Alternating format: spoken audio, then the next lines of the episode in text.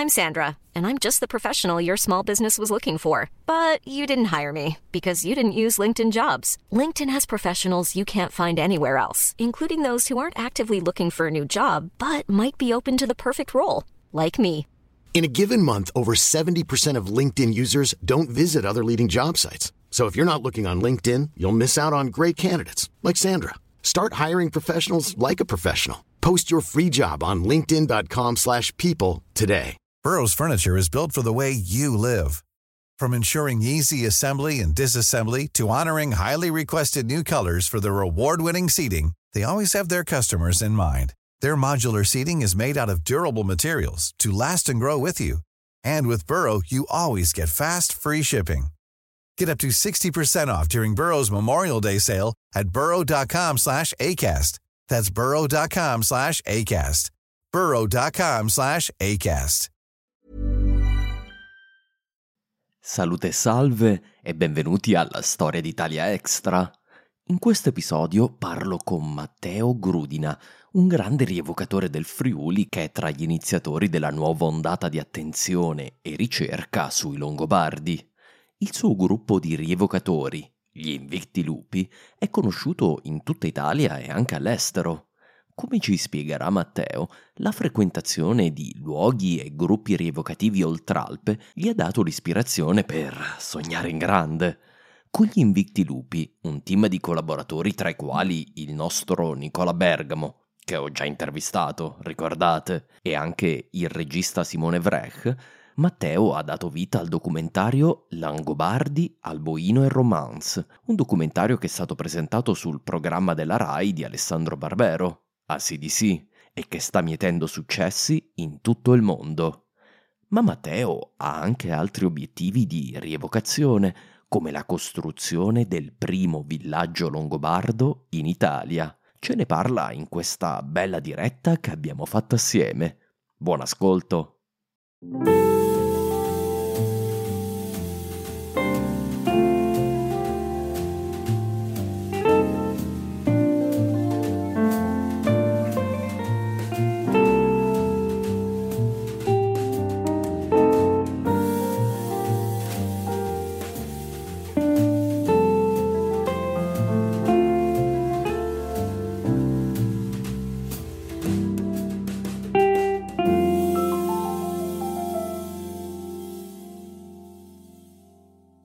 Salute e salve a tutti, benvenuti, eh, diamo giusto uno o due minuti, Matteo, a tutti quanti per raggiungerci e certo. Ne approfitto per ringraziarti, Matteo, per essere eh, qui con noi, qui, qui su Storia d'Italia. È veramente un piacere, perché lo stavo dicendo prima um, offline, eh, io ogni volta che sentivo parlare di Longobardi mi dicevano tutti, guarda gli Invicti Lupi, devi parlare con Matteo Grudina, infatti ecco, eccoci qua, ci siamo. Sono molto Ottimo. contento. Grazie per essere, per essere venuto su Storia d'Italia.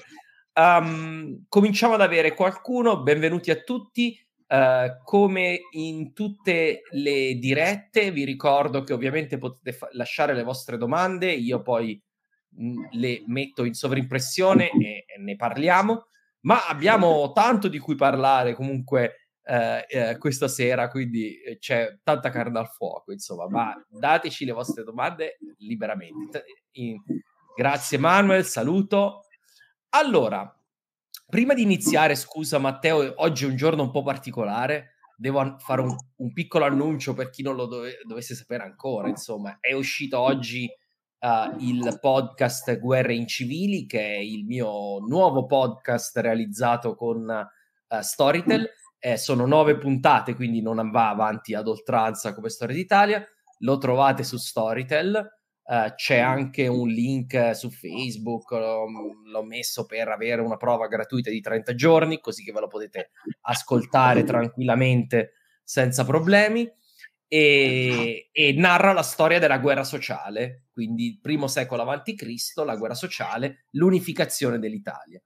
Ma oggi invece parliamo del processo opposto, insomma, parliamo della frammentazione dell'Italia. Allora, Matteo, innanzitutto, um, eh, grazie ancora. Io volevo chiederti, come prima domanda, cosa ti ha, por- ha portato, io so che hai iniziato il progetto di Invicti Lupi nel duemilaundici, cosa ti ha portato a uh, questo progetto di rievocazione? Beh, tanto un saluto a te Marco, ti ringrazio per avermi chiamato alla trasmissione, grazie a tutti quelli che si, sono, si stanno collegando, ci sono.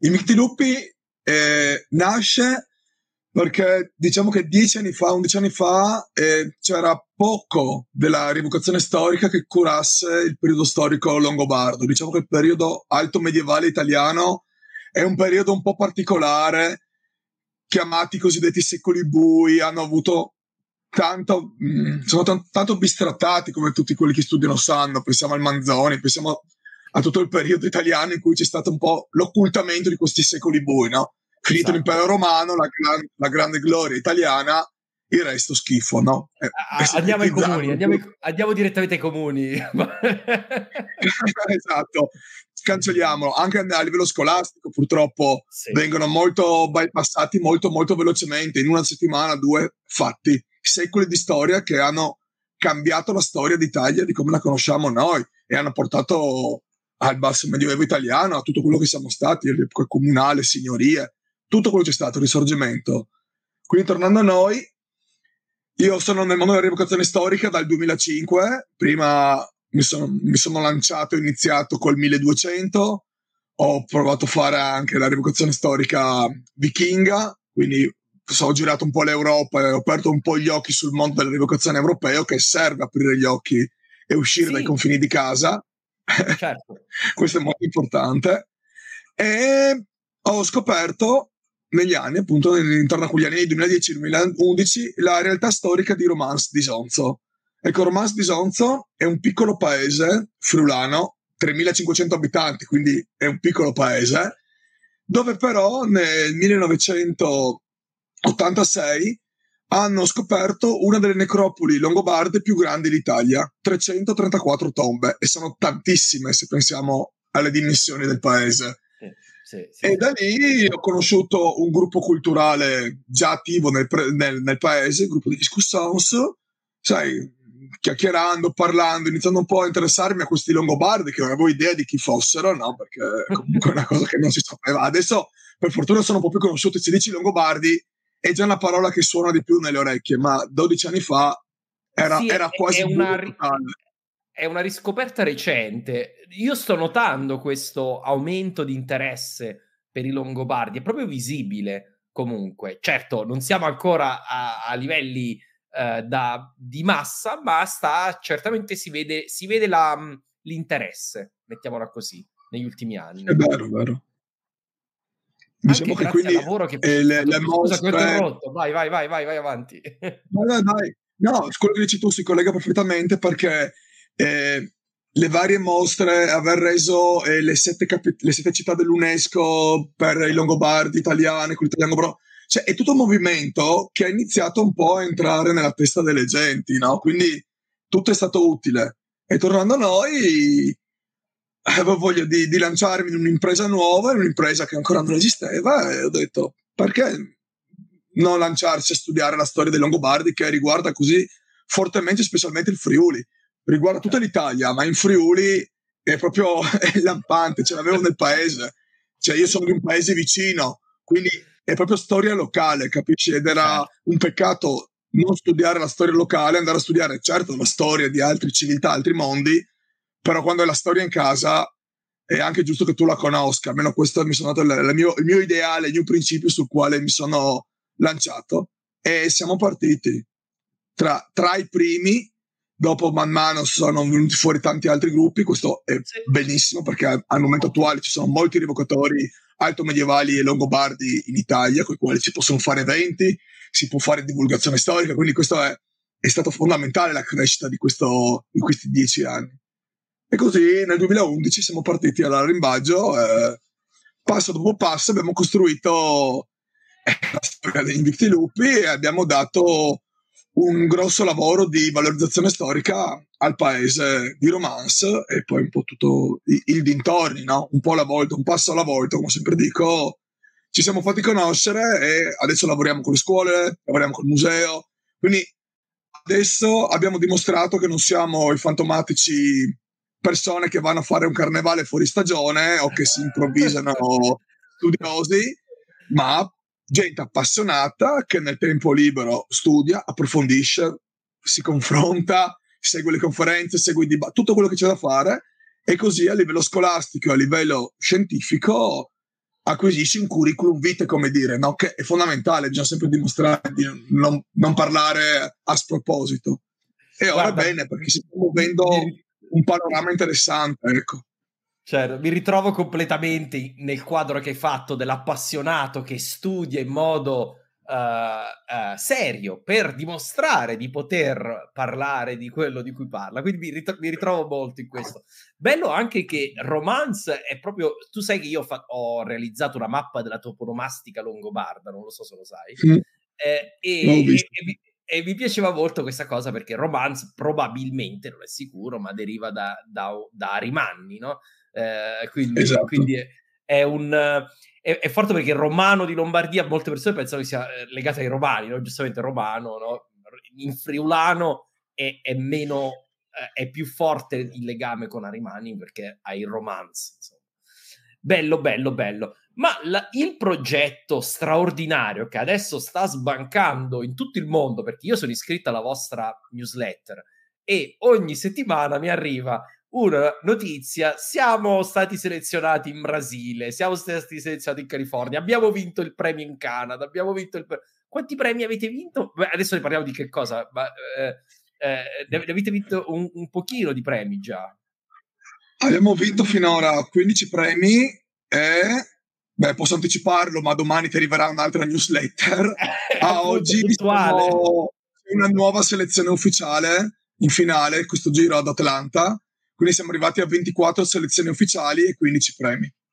Ma, cioè, e qui stiamo parlando di un documentario, ma rendetevi conto, un documentario italiano su un argomento, io dico anche ostico per un'audience internazionale, perché i Longobardi sono cosa nostra, ma sono poco conosciuti al di fuori del confine dell'Italia, sono poco conosciuti in Italia, figurati fuori, ma eh, eh, Invicti Lupi sono, sono dietro a un progetto di divulgazione in cui hanno costruito un documentario, ehm, Alboino e Romans, appunto, eh, che, eh, ehm, che, che è un documentario sui Longobardi con un focus molto interessante sulla figur- figura di Alboino. Uh, come siete arrivati a questo progetto? Come vi è venuto in mente? Anche questa è una storia vecchia. Mi, mi sento un vecchio che sembra che racconti i suoi ricordi del passato, no? Quando dico queste cose. Che... Quando andavo alla guerra ero lì. Che... Ma è, è la pura verità, perché tutto quello, come adesso il docufilm che abbiamo realizzato, sono cose, sono semi che covano negli anni e che hanno dovuto aspettare l'anno buono per poter emergere. Diciamo che l'idea di un film, di un prodotto cinematografico sui Longobardi, ce l'ho in testa, penso, dal duemilatredici, poco dopo che ho creato il gruppo. Sai perché? Perché sui Longobardi non esiste niente. Purtroppo Zero. I documentari, i docufilm, quello che c'è, sono dedicati Zero. A tutte altre epoche storiche. Sui Longobardi non è mai esistito nulla, purtroppo. C'è qualcosa a spot, cioè so che sono delle interviste di Italia Longobardorum un po' tre anni fa, però... sono molto in stile proprio documentaristico, interviste, come un docufilm, qualcosa che attraga, che, che ci metta dentro la fiction, che si vedano come erano vestiti realmente questi, questi personaggi. Non, non c'è nulla, no? Allora è un'idea che cova, covava negli anni. Anni fa mi sono conosciuto con la tua, col regista del nostro docufilm, Simone Vrech, di Basi due Video Factory di, di Gorizia, e abbiamo iniziato a parlare di questa passione comune. Lui voleva fare il cinema e fare dei film, e io volevo fare dei film che valorizzassero la storia locale, dare valore alla figura del rievocatore storico, quindi bravissimo. E abbiamo iniziato una collaborazione con videoclip, con altre cose, abbiamo fatto dei cortometraggi sul nostro canale YouTube, c'è i primi esempi, sono nel duemiladiciassette duemiladiciannove, due brevi cortometraggi promozionali, ma per iniziare un po' a sperimentarci, perché comunque è un mondo nuovo, è un mondo difficile. E alla fine, nel duemilaventi, nell'anno della chiusura totale del mondo, di tutte le attività umane che ci sono state, eh, la, la cosiddetta essere, la, avere la testa di coccio dura come la pietra e non mollare ci ha portato a creare un prodotto. Si sono aperte delle opportunità, abbiamo lavorato sodo, magari adesso neanche ne parleremo eventualmente, eh, e abbiamo realizzato il, docuf- il primo docufilm Langobardi Alboino e Romans, perché il titolo è proprio Langobardi con Langobardi, scusa, Romans, Alboino perché e noi, la mia idea, sperando di riuscirci, è di creare vari episodi. Ah, quindi Langobardi primo è, è la serie. Romans, di iniziare a parlare di altri re, di altri periodi o di altre fondazioni di villaggi, cioè iniziare a creare docufilm divulgativi adatti sia alle scuole che al pubblico per insegnare la storia longobarda, anche perché il cinema è uno strumento mediatico potentissimo. Se noi lo utilizziamo al meglio e non in maniera malevola come si sta usando per tante cosiddette fiction storiche che girano, che in realtà sono vestiti, cioè Di, di storico ne hanno veramente pochissimo e chiudiamo già il capitolo. Ma se noi lo usiamo cuoio, bene, tutti vestiti di cuoio con eh, sì, le armature di legno. Se noi usiamo bene il cinema è una cosa che colpisce direttamente al cuore e alle, all'interesse attuale, perché l'audiovisivo è lo strumento vincente eh, su tutto, sulla carta, sui libri, su, tut, sulle, su tutto. L'audiovisivo vince nella società moderna, allora cerchiamo di usarlo al meglio, questo è l'obiettivo, no? Il primo episodio è andato bene, speriamo di farne altri, insomma, perché no? Ma certo, con l'esperienza maturata nel fare il primo. Liuprando, il, possiamo, ce n'è di, ce, ce ne sono di argomenti da, da, da coprire. Beh, la storia dei Lombardi farebbe meravigliare qualsiasi scene, sceno, come si dice, sceneggiatore di Hollywood, perché c'è di tutto, intrighi, lotte, c'è tutto. Cioè, non serve inventarsi niente, basta raccontare la storia. Eh, esatto, sono completamente d'accordo. Guarda, voglio introdurre subito qualche domanda, quindi visto che certo. ce, ne sta, ce ne stanno arrivando tante, quindi Stefano Manzi chiede: puoi darci tre luoghi fondamentali nella storia longobarda da non perdere, secondo te? Dai, che dici, Matteo? Sono tre. Sono tre. Allora, beh, devi fare la top tre, diciamo, come sempre. Allora, Romans di Sonzo, ma per quello che vi racconterò alla fine, diciamo, quindi una cosa in itinere, ma ne parleremo eh, più avanti. C'è, c'è una chicca che non dovete perdere. Ma la lasciamo, adesso parliamo di altre cose. Sì. E comunque, allora, pensando alla storia di Alboino, eh, vi posso già citare Cividale del Friuli, perché lo conosciamo, dove viene instaurato Gesù, il primo ducato. Verona. Verona è una città fondamentale sia nella storia romana che nella storia gotta che nella storia longobarda, è stata più volte capitale di vari regni barbarici, quindi Verona poi è dove viene assassinato un grande re, quindi merita un giro, ecco, non solo per Romeo e Giulietto ma per la storia di, di Alboino, ecco. E Pavia senz'altro come capitale, e poi sicuramente questo nel nord. Io non sono mai stato, ma per la storia longobarda Benevento. Benevento, io cioè, la mi sono ripromesso prima o poi di andarla a vedere, ma per la storia della Longobardia non c'era solo Langobardia Maior, ma c'era Langobardia Minor. Benevento ha sorretto la storia longobarda fino all'arrivo dei Normanni, quindi siamo sì. ormai nella, nell'undicesimo secolo, quindi è rimasta lì. E sì. soprattutto nei luoghi io vi ricorderei di guardare intorno a casa vostra e a pensare, come si parlava prima, di tutti quei nomi che legano, di paesi che legano la propria toponomastica a un'origine longobarda, perché potremmo scoprire tante cose interessanti nelle piccole storie dei paesi, oltre ai oh. grandi, le grandi città rinomate. Allora devo, devo postare la mappa della topo... Andatevi a vedere la, la, la mappa della toponomastica longobarda che è sul mio sito, che è abbastanza... Eh, cioè, ovviamente non ci potranno mai essere tutti i... Adesso la posto come commento. Eh, non possono esserci tutti, tutti, tutti i toponimi anche antichi. Io sono andato a prendere quelli trovabili su Google, insomma.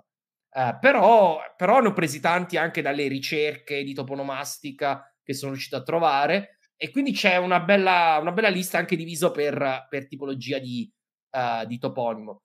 Io alla lista che hai detto aggiungerei um, un paio di posti, la, come si chiama, la, la a Santa Giulia sono stato da poco, a, a Brescia, veramente ah beh, è, Brescia. Un posto, è un posto che veramente merita per, per la storia longobarda e, e anche, eh, diciamo, un ballottaggio per me tra Castelseprio e Spoleto, anche come, come posti belli dove andarsi a, a andare a caccia di longobardi, insomma. Castelseprio eh, è meraviglioso, il parco archeologico con ancora le, le fosse funerarie in pietra, sono meravigliose, abbiamo fatto delle rievocazioni lì, è, è stupendo. Ma sono tanti posti, capisci? È difficile dirti delle top tre perché no, faresti eh, esatto. ad altri, no? Cioè, però sono top tre e noi ne abbiamo detti otto, quindi abbiamo una marea di posti in Italia sulla storia longobarda che piano piano in una vita si riescono forse a vedere. io, io intanto scusa devo salutare James dalla vai, Pennsylvania vai. Insomma, perché insomma è notevole insomma l'interesse da, da, dagli Stati Uniti. Um, senti, una, una cosa che ci accomuna è che nel in questo docu, docufilm che avete realizzato Uh, uno dei, uh, delle persone che avete uh, ingaggiato è Nicola Bergamo, che io ho intervistato già in una puntata, sì, ottimo sì. storico, ha scritto un bel libro sui Longobardi, storico bizantino prestato ai Longobardi. Uh, uh, uh, uh, abbiamo visto la sua passione e, e conoscendo bene i bizantini conosce anche bene i Longobardi, quindi uh, uh, come come è nata lì la collaborazione con Nicola e che cosa è, è com'è stata anche girare, insomma, eh, il, le, le parti di, eh, sto, diciamo, di più eh, discorsive del, del, de, del video? Beh, con Nicola personalmente c'è un rapporto di amicizia ormai decennale. Ci siamo conosciuti a una sua presentazione del libro sui Longobardi nel duemiladodici o undici, è venuto a Udine, ha fatto una presentazione, sono andato a sentirlo e dopo da lì abbiamo iniziato a frequentarci, a conoscerci. Abbiamo un rapporto di amicizia, ecco, profondo da anni, quindi questo è, è un apporto. A livello di, di studi e tutto, lui è veramente appassionato, per quanto sia filo, io lo dico sempre, bizantinista totalmente sulla Roma d'Oriente, ma ha un'ampissima cultura sul mondo, sul mondo longobardo.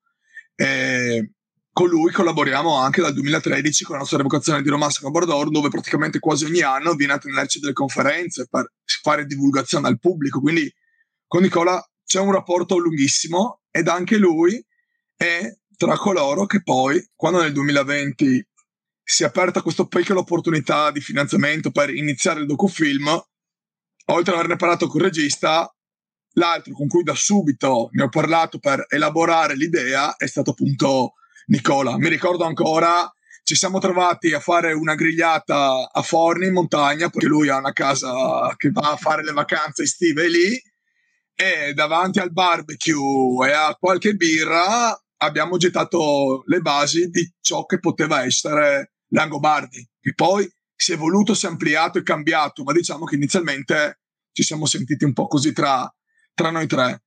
E lui era comunque entusiasta di, di partecipare, perché comunque sì. è stata un'esperienza nuova per uno storico. Non è facile parlare davanti a una telecamera. Magari uno è bravissimo a parlare alle conferenze, uno magari è bravissimo a scrivere, una cultura enorme, ma fare il divulgatore non è, non è così no, non facile. È la, non è Quindi la stessa cosa. È una prima esperienza molto importante, è, è stato fondamentale per noi perché mi ha portato un bagaglio culturale importantissimo e tanti aneddoti su cui dopo abbiamo sviluppato delle scene, e allora abbiamo scritto e abbiamo iniziato a girare. Diciamo, il discorso è molto, è molto complesso perché comunque anche la sceneggiatura e tutto l'ho ritoccata io molte, molte volte, aggiustata, però ci siamo tutti lanciati alla prima esperienza. Mi ricordo che la sua intervista, che voi l'avete vista lì, l'abbiamo girata in un weekend su due giorni Uh, su al Castello Formentini di San Floriano del Coglio, il mio, il mio paese di origine,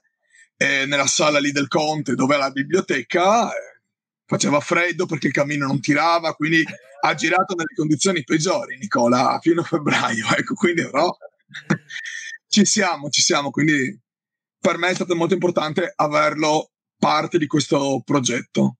Lavorando da tanti anni insieme, per me era è stato giusto, come per tante altre persone coinvolte nel progetto, coinvolgere tutti quegli amici, collaboratori che da anni mi sostengono e mi aiutano nel progetto Invicti Lupi e Romans Longobarda. Per me, e non so come dirti, è un segno di rispetto, di amicizia. Per me la collaborazione sono fondamentali ed è giusto che quando ho, ho, avuto, ho io l'opportunità di, di coinvolgere e, e rendere, integrare gli altri, insomma, quindi la sinergia so. è fondamentale per, per il successo. Sono completamente d'accordo. E ti volevo mandare, questo l'avevo mandato prima, ma eh, eh, vedevo che c'è probabilmente qualcuno che conosci, quindi volevo farti vedere. Ah, che... Germano, sì, sì. Lui è il presidente dell'associazione culturale Gli Scussons di Romans. Lui con i Valdi sono i due vecchietti adesso del paese, ma quelli che senza i quali a Romans nessuno saprebbe dei Longobardi, perché l'aneddoto è che nell'ottantasei, scavando le buche per l'acquedotto comunale, uh-huh. salta fuori un pezzo di ferro, la prima spata del guerriero zero. Ma se non c'era il signor Rivaldi che trovava lì, e poi con Germano che hanno iniziato a fare lo scavo volontario, tutto, come tante cose in Italia, sarebbe stato riseppellito, oh. rinascosto, sì. magia, tutto sparito. E invece queste due persone per anni hanno portato avanti un progetto di valorizzazione longobarda. Ora siamo arrivati io con i ragazzi nuovi a dare il cambio generazionale, il cambio generazionale. Un, cambio un cambio di linguaggio, diciamo, no? Perché un altro modo di fare divulgazione è tutto, però c'è un ideale trapasso di valorizzazione storica nel paese che è fondamentale. È, è colpa sua se sono longobardo, diciamo, è uno dei colpevoli. È, è colpa sua, questi, è che, è, è, ah, vedi, vedi, colpa sua se è un longobardo, Germano. Eh? Salutiamo. Salutiamo anche Vito che eh, effettivamente aveva dato il consiglio di, di parlarci, eh? Quindi visto, alla fine si, Grazie, fa, si, fanno, si fanno sempre le cose. E senti, andiamo... Uh, andiamo a parlare poi de, del, dell'argomento del... Ora, qui non possiamo far vedere il video, però invito chi vuole a uh, acquistare il video uh, come D V D o Blu-ray. Uh, uh, dov'è che possono comprare il, il, um, il docufilm? Allora, se andate sul nostro sito web invictilupi punto org, abbiamo messo una sezione nel docufilm dove noi mettiamo, spediamo o dal vivo, quando facciamo le proiezioni o nei luoghi dove andiamo, portiamo i D V D e il Blu-ray. Questo è un metodo per noi per, per autofinanziarci, perché come dicevo noi vogliamo fare nuovi progetti, quindi non è un finanziamento per farci la busta paga, ma è un, totalmente un finanziamento per lanciarci su progetti più ambiziosi e più grandi, ecco. Quindi che, chiunque non sarebbe niente di male, neanche, neanche nella busta paga, perché se uno fa divulgazione uno lo vuole sostenere, certo. e dare la possibilità a Matteo di occuparsi il più possibile del suo tempo eh, con i Longobardi, ah, certo. però so, è, è un sostegno a, a tutto il progetto uh, di divulgazione. Ok, e quindi l'argomento, la, la, la, la cosa interessante è che avete scelto, invece di parlare dei Longobardi in generale, quindi fare un mischione magari uh, di tutta la storia longobarda, mi è piaciuto molto che avete fatto uno zoom, un focus sulla primissima fase, addirittura andando prima dell'arrivo dei Longobardi in Italia, quindi narrando uh, eh, in modo biografico la storia di Alboino. Um, cosa ti ha colpito della figura di Alboino? Come mai avete scelto Alboino per iniziare questa avventura? Eh, Alboino è, è un guerriero affascinante, guerriero è, è l'ultimo degli eroi Longobardi, non lo so, forse il sì. primo e l'ultimo dei grandi, dei grandi eroi. Ha una storia incredibile. Almeno io nell'anno del docufilm ho letto varie cose su di lui, vari testi che ci sono, ho fatto un po' di ricerca e sono rimasto folgorato da questo personaggio, perché diciamo che è l'ultimo dei personaggi mitici, ma è il primo dei personaggi storici, in un certo esatto. senso, no? È proprio al confine tra questi due mondi, tra il mito e la storia. Esatto. Ha ancora i caratteristici eroici, le caratteristiche eroiche de, del, del, del grande condottiero eroico dell'era delle migrazioni, eh, tant'è vero che finisce nel Wizard, nel poema ang- anglosassone esatto. che, che racconta... Che è incredibile tutti... pensarci che è arrivato è, fino lassù. È, è quella, quella è, la, è, è la Hall of Fame, no? de, de, dell'era delle migrazioni. Se finisci in Wizard vuol dire che, che, che ce l'hai fatta. È come avere la stella su ad Hollywood, anzi quella è inflazionata rispetto a... Quindi... No, se pensiamo veramente per i racconti, le storie dell'epoca, essere arrivati fino ai poemi su, in Britannia è, è incredibile per un, un, un re dell'area danubiana che comunque ha finito la sua vita nel nord Italia. Ecco, quindi... certo. E tornando a lui è stato affascinante e abbiamo selezionato lui perché volevamo proprio lanciarci a essere un po' controcorrente e a seguire una nuova linea di studi che c'è, c'è sui Longobardi, no? Quindi volevamo parlare delle origini dei Longobardi, del primo re che ha dato il via a tutto, un re che comunque è stato leggendario per le sue vittorie sui Gepidi, per la sua eh, storia, eh, tra virgolette, veramente hollywoodiana, con i tradimenti, con la morte, con la scala... Quindi questo misto di magia, di ritualità, di religiosità, ed è stato incredibile, no? Quindi l'obiettivo del primo Langobardi era appunto l'origine dei Longobardi, il primo grande re che ha portato i Longobardi in Italia, e questa è la storia grande, e nella storia piccola parlare di come è nato il nostro paese, il villaggio di Romans. Quindi unire un grande filo conduttore e inserirci un piccolo tassello di storia locale. Questo è stato un po' la prima, il primo episodio.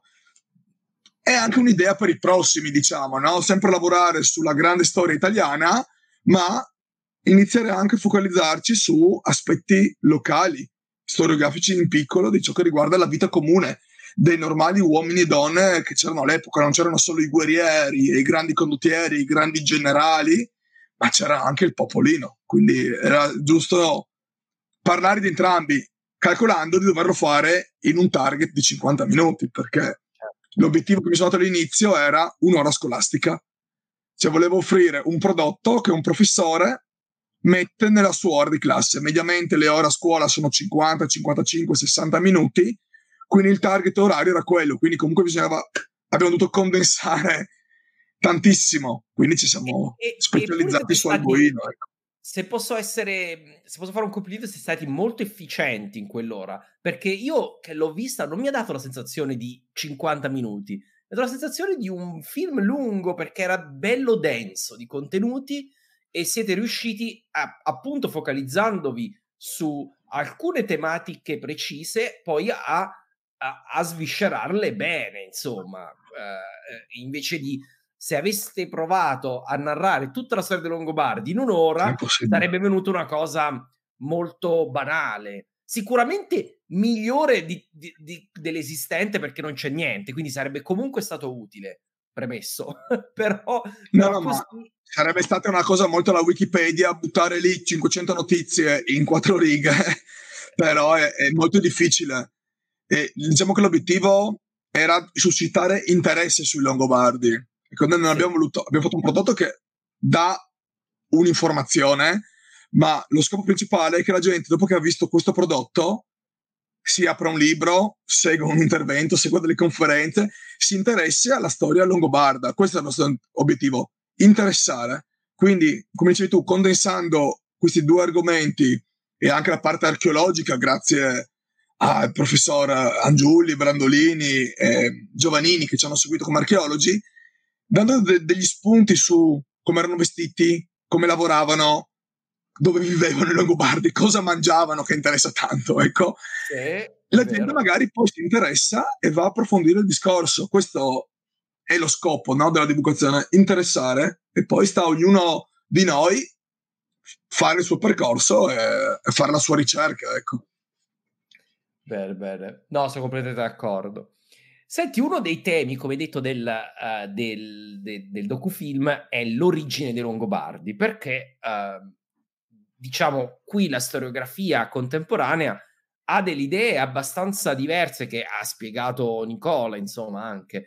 anche ci sono varie tesi, ovviamente, eh, però um, vuoi spiegare, eh, diciamo, sia la tesi eh, che è stata proposta, sia in generale quali sono stati i progressi, insomma, nel campo della, dell'origine dei Longobardi di recente. Certo. Beh, l'origine mitica, quella raccontata da Paolo Diacono, è che i Longobardi scappano dalla Scandinavia, arrivano alle foci del fiume Elba, uccidono, spaccano, fanno il disastro, sono i più feroci tra i popoli germanici, come viene raccontato nel primo secolo, e piano piano si fanno largo a, a suon di spadate fino all'Austria, al Norico, e da lì Norico, Pannonia, Pannonia, l'arrivo nella penisola italiana. Questo è, la, è, è il vecchio mito eh, ottocentesco, novecentesco, diciamo del periodo eh, degli studi della, del, come dire, del periodo in cui si parlava di tutti, tutti, tutti i popoli sono germanici, tutto è germanico, sì, sì. Tutto è nordico, eh, tutto è nazionalista. Esatto, è il periodo dei nazionalismi, quindi ognuno esatto. si, va, si va a cercare le origini mitiche del proprio popolo, che tra esatto. l'altro anche noi andiamo a cercare origini mitiche nei romani. Esatto. E, e, il, e, e poi ovviamente in Italia, Ottocento, fascismo, si espelle dal, dal sentire i Longobardi perché eh, no, quelli sono tedeschi. E quindi, poi detto, qui dico tedeschi. Manzoni, termine... alla fine cosa fa Manzoni? E i Longobardi sono gli austriaci. Gli austriaci sono gli invasori. Schifo su tutto quello che posso raccontare, fare una damnazio memoria sui Langobardi, perché non è l'origine italiana. Quindi, boh, l'origine è questa qua, mitica, la conosciamo tutti, anche perché la cosa che anni fa era quella che veniva solo spiegata nelle scuole, quindi si sa di questo. In realtà quello che noi abbiamo voluto lanciare controcorrente, diciamo, ma neanche tanto, perché ormai è uno studio che si sta allargando e sta prendendo molti accademici sotto la sua bandiera, sono gli studi della scuola di Vienna del professor Walter Poll, in cui si ra- ragiona su un'origine molto più pannonica dei Longobardi, ovvero i vini, nome originario, si sa, e anche il nome Longobardi viene definito nel primo secolo dopo Cristo sul fiume Elba, ma si sa che sono sempre i romani che danno i nomi ai popoli. Ma quelli che si chiamavano Longobardi vinili nel fiume Elba non sono i Longobardi, e i, vi- i Longobardi che sono con Audoino e Alboino in Pannonia, questo ci spiega la scuola di Vienna. È più plausibile che quel grande ricettacolo di popoli che c'era nell'area danubiana in quel periodo, perché comunque l'area del Norico e della Pannonia sono le porte d'ingresso in Europa di gran parte delle invasioni barbariche cosiddette, c'è, lì c'è un groviglio di popoli, di tradizioni germaniche, slave, romane, c'è un po' di tutto, c'è una cozzaglia di popoli, e quindi è plausibile che dei grandi condottieri carismatici, forti in guerra, ricchi, che potevano permettersi di sostenere dei soldati, e il primo appunto è stato Audoino, radunassero sotto la propria bandiera varie tribù, vari clan, varie fare, chiamiamoli come vogliamo, no? Ed è anche plausibile che questi re cercassero un'origine mitica del proprio popolo e cercassero di darsi un nome importante. In questo caso un'ipotesi è che un nome importante come quello dei Longobardi, citato dai Romani già quattrocento anni prima e temuto a livello di nome, fosse molto utile per un nuovo condottiero per farsi strada e acquisire dei domini. Ripeto, è un'ipotesi, nessuno di noi purtroppo ha la conoscenza perfetta di quello che è, sono nuove ipotesi che però, ragionandoci, hanno un senso a rigor di logica, unendo vari tasselli di informazioni. Quindi è plausibile che questo Audoino prendesse un nome romano rispettato per trattare con i romani, perché era comunque un federato romano, combatteva sotto la bandiera eh, del, del d'Oriente, quindi doveva darsi un nome, e sotto questo nome mitico accogliesse guerrieri, e grazie ai guerrieri poteva diventare un re potente, espandere i domini. È tutto un effetto causa-effetto, no? Cioè è tutta una sequenza domino causa-effetto che, che serve. Ed è molto affascinante come teoria, l'abbiamo abbracciata, abbracciata in pieno, e Nicola anche è un fervoroso sostenitore di questa teoria, quindi abbiamo seguito proprio il nostro storico su questa linea, anche per dare un'idea diversa, che poi la gente faccia le proprie ricerche e vada a confrontare le due teorie e a farsi un'idea propria.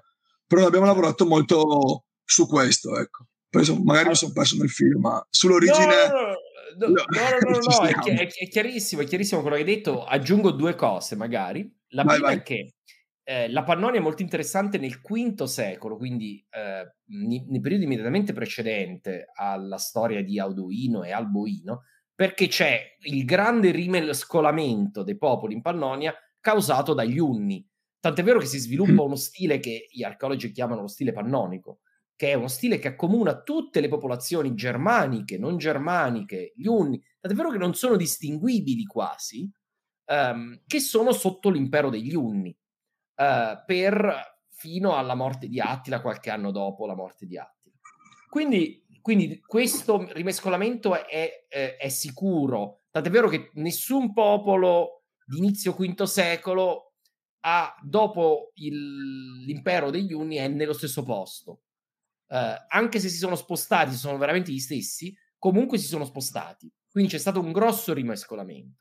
In più gli Unni avevano questa abitudine di, di uh, rafforzare alcuni capi contro altri, ovviamente per controllarli, quindi aggregarsi, la possibilità di aggregarsi verso uno, verso l'altro. In questo grande rimescolamento è, è, è possibile che sia successo una cosa del genere.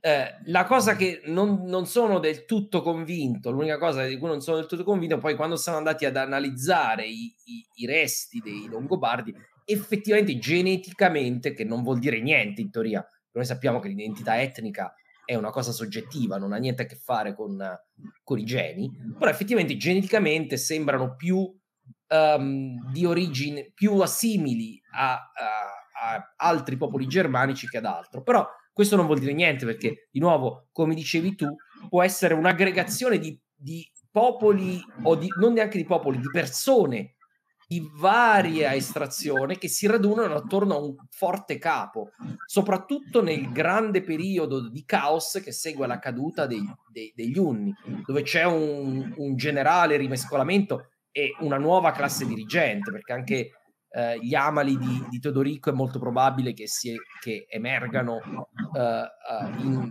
immediatamente proprio in questa fase, anche se pretendono di, di, di scendere da, da chissà chi, e, e la stessa cosa succede con Audoino e Alboino, insomma, che emergono in questo periodo. E l'altra cosa che mi è piaciuta molto di quello che hai detto è come hai sottolineato la loro la dipendenza dei Longobardi dall'impero romano. Ovviamente noi quello che noi chiamiamo impero romano d'Oriente, anche se non c'è più quello d'Occidente, quindi non serve, quindi impero romano. E, e, e io ho cercato anche nel podcast di, di, di mettere l'accento sul, sull'importanza della relazione dei Longobardi, a volte alleati, a volte avversari, con l'impero romano, anche prima dell'ingresso in Italia. Quindi questo è molto, molto interessante. No, va bene. Ehm, no, no, ora... ci, ci sta anche perché dimmi, sappiamo dimmi. che i Longobardi sono un popolo che ha sempre assimilato altri popoli, perché comunque erano esatto. veramente pochi, quindi quello che si parlava delle origini etniche, genetiche, trova dall'altra parte il fatto che comunque altri popoli, magari di altre origini etniche, si definivano Longobardi, venivano inseriti nei ranghi dell'esercito ah, per sì, questa sì. necessità di uomini d'arme. Quindi questo sì, se può aiutarci la genetica, dall'altra parte ci può ci può mettere anche un po' in inganno. Beh, bisogna sempre fare un ragionamento tutto tondo, perché veramente l'area danubiana di, del quinto, boh, col sesto secolo si mette a posto, ma del quinto comunque era un caos totale, totale. Quindi era, c'era veramente un rimescolamento di popoli incredibile, ed affascinante come i Longobardi con Audoino prima e, e poi ovviamente con Alboino riescono a diventare il popolo egemone su quest'area pannonica danubiana, nonostante tanti vicini forti e scomodi. Quindi un colpo con i Romani, un colpo contro i Romani, girando le carte della storia di quel periodo, ne escono vincitori. Quindi eh, com- io rimango affascinato di comunque un popolo che esce dal nulla, che elimina un popolo più antico come quello dei Gepidi, si fa valere contro un potere romano incredibile, mette comunque, si dice, in imba- ne- dico in imbarazzo, ma gli Avari non li attaccano mai palesemente nonostante la loro potenza militare. Quindi sì. io penso che sono tutte cose che devono far ragionare su, su un valore di questo popolo longobardo, con questo suo condottiero Alboino, questo veramente l'ultimo degli eroi, che è, è veramente affascinante. E anche per tutti i resti che abbiamo nelle necropoli ungheresi, vuol dire che hanno lasciato un segno anche nella storia dell'Ungheria, i Longobardi, quindi è importante. Certo, ci sono molti... Anzi, un tempo l'archeologia del Longobardo era più sviluppata in Ungheria che in Italia. Oggi eh, le cose si sono, si sono abbastanza corrette, perché eh, ultimamente è stato scavato tanto in Italia di Longobardo. Eh, noi fino a pochi... Io ho letto un libro degli anni Ottanta e diceva, ah, noi non abbiamo niente, solo scavi fatti inizio Novecento e fino Ottocento. Adesso le cose sono un po' cambiate. Io volevo fare un'analogia per spiegare questa cosa del, del, diciamo, dell'aggregazione intorno a un capo, no? Cioè, tu immagini come mi viene in mente questa cosa? Sei dopo un'alluvione, no? O una, un'esondazione, no? E tu hai tutti questi, eh, questi pezzi di legno di, o di relitti o di, eh, che, che galleggiano nell'acqua e poi tendono a, a raggrupparsi, no? E l'impero degli Unni, l'arrivo degli Unni è, stato, è stata l'alluvione, poi sì. tutti questi pezzetti di, probabilmente tutti questi pezzetti di, di popoli misti, mescolati, di gruppi anche di, semplicemente di gruppi di guerrieri che poi tornano a coalizzarsi quando il potere degli Unni si indebolisce. Questo mi, mi ha sempre dato l'impressione di un processo sino a questo, poi ovviamente il dettaglio eh, n- non lo possiamo sapere. Una domanda, un'affermazione di Rossana che magari vale la pena eh, fermarcisi un attimo. Eh. Cioè, ma i romani ormai erano molto deboli, non avevano più potere. Tu sei d'accordo, eh, Matteo? Per quanto io sono longobardo, non sono totalmente d'accordo, perché se noi pensiamo debolezza, cosa vuol dire? Non avevano militari, ma avevano un impero così esteso, una rete diplomatica così estesa, una rete di emissari così estesa. Tutti i popoli germanici, cosiddetti, o balcanici, comunque si sentivano, non dico inferiori, ma avevano questo senso di rispetto verso il mondo romano, si sentivano di doverlo raggiungere, eguagliarlo, superarlo, conquistarlo. Cioè, per noi magari uomini moderni è difficile da concepire, ma io penso che nel sesto secolo Roma, continuava a essere chiamata Roma chiaramente, ma incuteva timore nei popoli cosiddetti sì. barbarici, e loro dovevano sempre raffor- raffrontarsi a un emissario romano. Quindi debolezza, ok, magari sulle battaglie campane, vero, Roma aveva così tanti confini che non poteva permettersi, ma ricordiamo sempre che Roma combatteva soprattutto a Oriente, perché il cuore dell'impero e della ricchezza era là.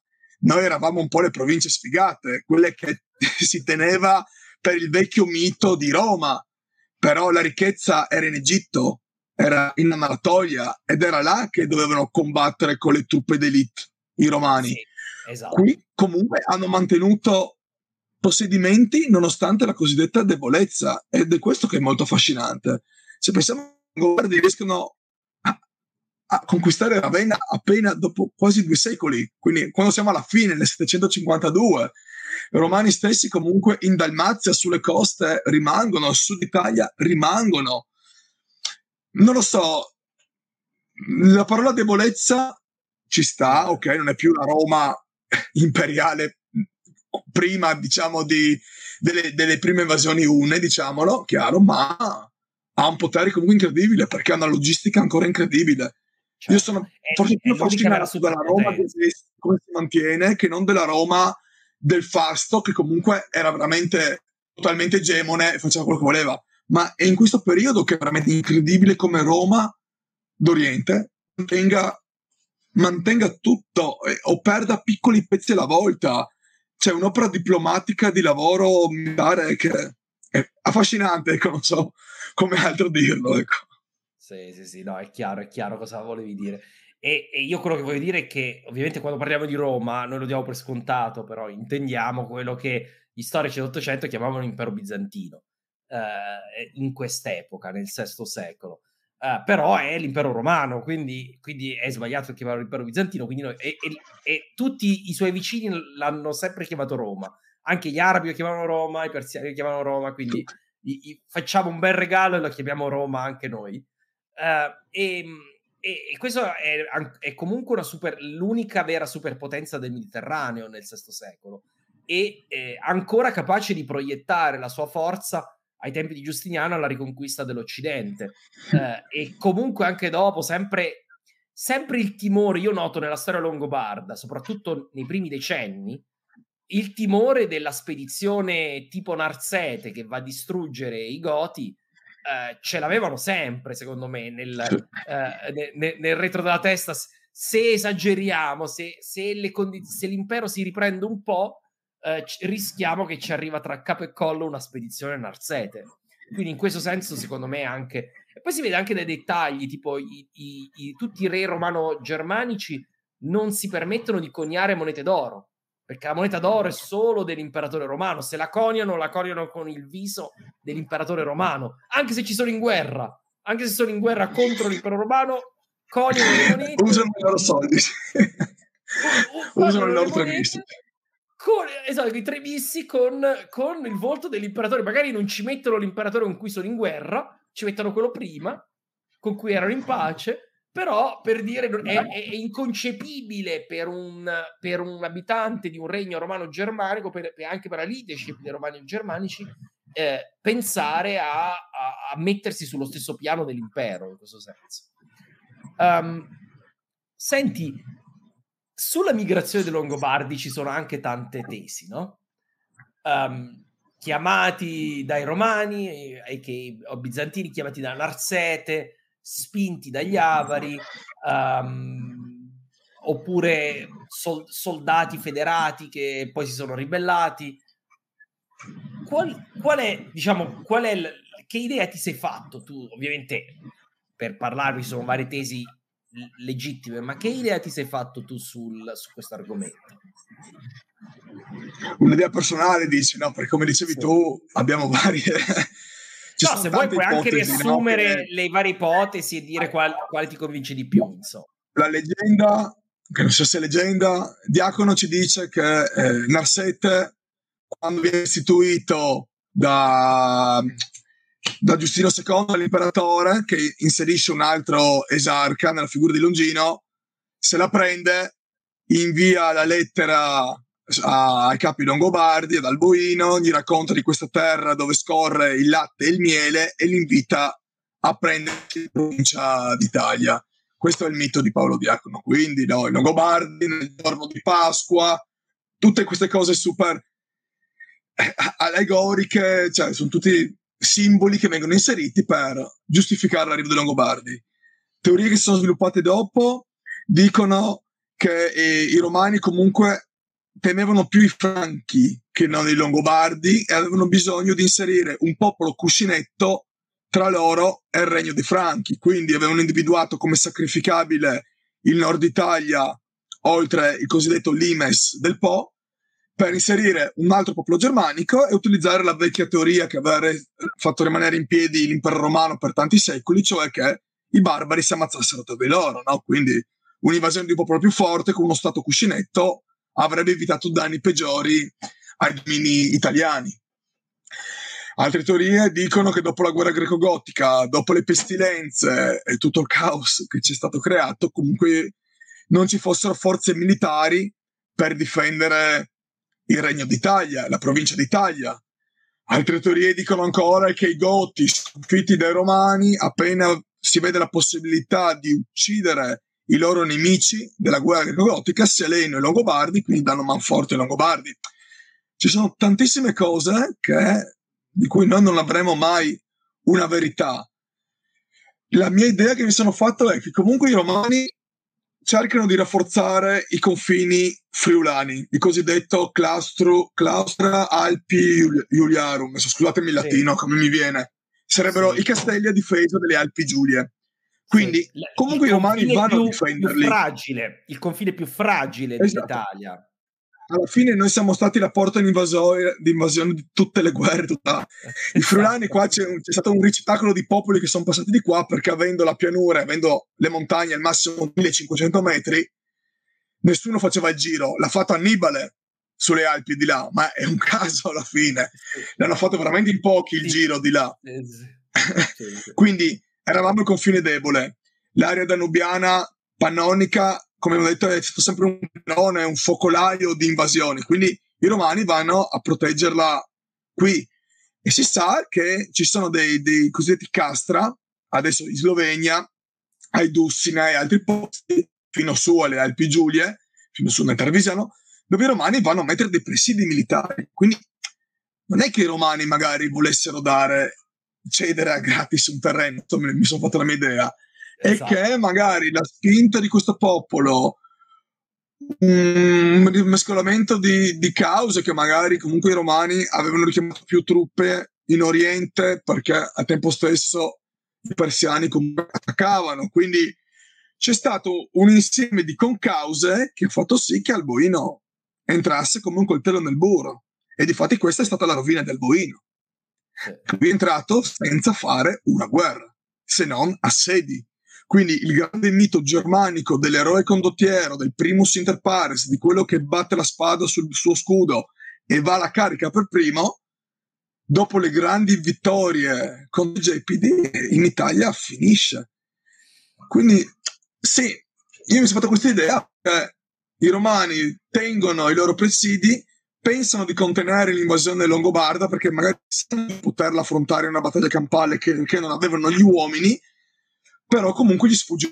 Questo è innegabile, perché sennò come sarebbero arrivati i longobardi fino al sud Italia? Sfugge di mano. Se avevano quella di contenerli al di là del Po, avrebbero fortificato totalmente il Po e si sarebbero assestati lì, come era l'Imes del Reno e del Danubio nei secoli precedenti, avrebbero fatto lo stesso. Esatto. Quindi vuol dire che è un insieme, è un insieme di cose. E poi ricordiamo che questi longobardi Eh, no, erano gli scartati, perdonatemi il termine, cioè erano, seguivano i loro piccoli leader, quindi non c'era ancora la figura del re forte. Sì, c'è Alboino, ma non c'era un'idea regia forte come magari verrà sviluppata di monarca in monarca nella storia dei Longobardi. Inizialmente sono bande, si sì, attaccano al più bande, forte, eh, ma c'è un altro condottiero che li porta e li porta.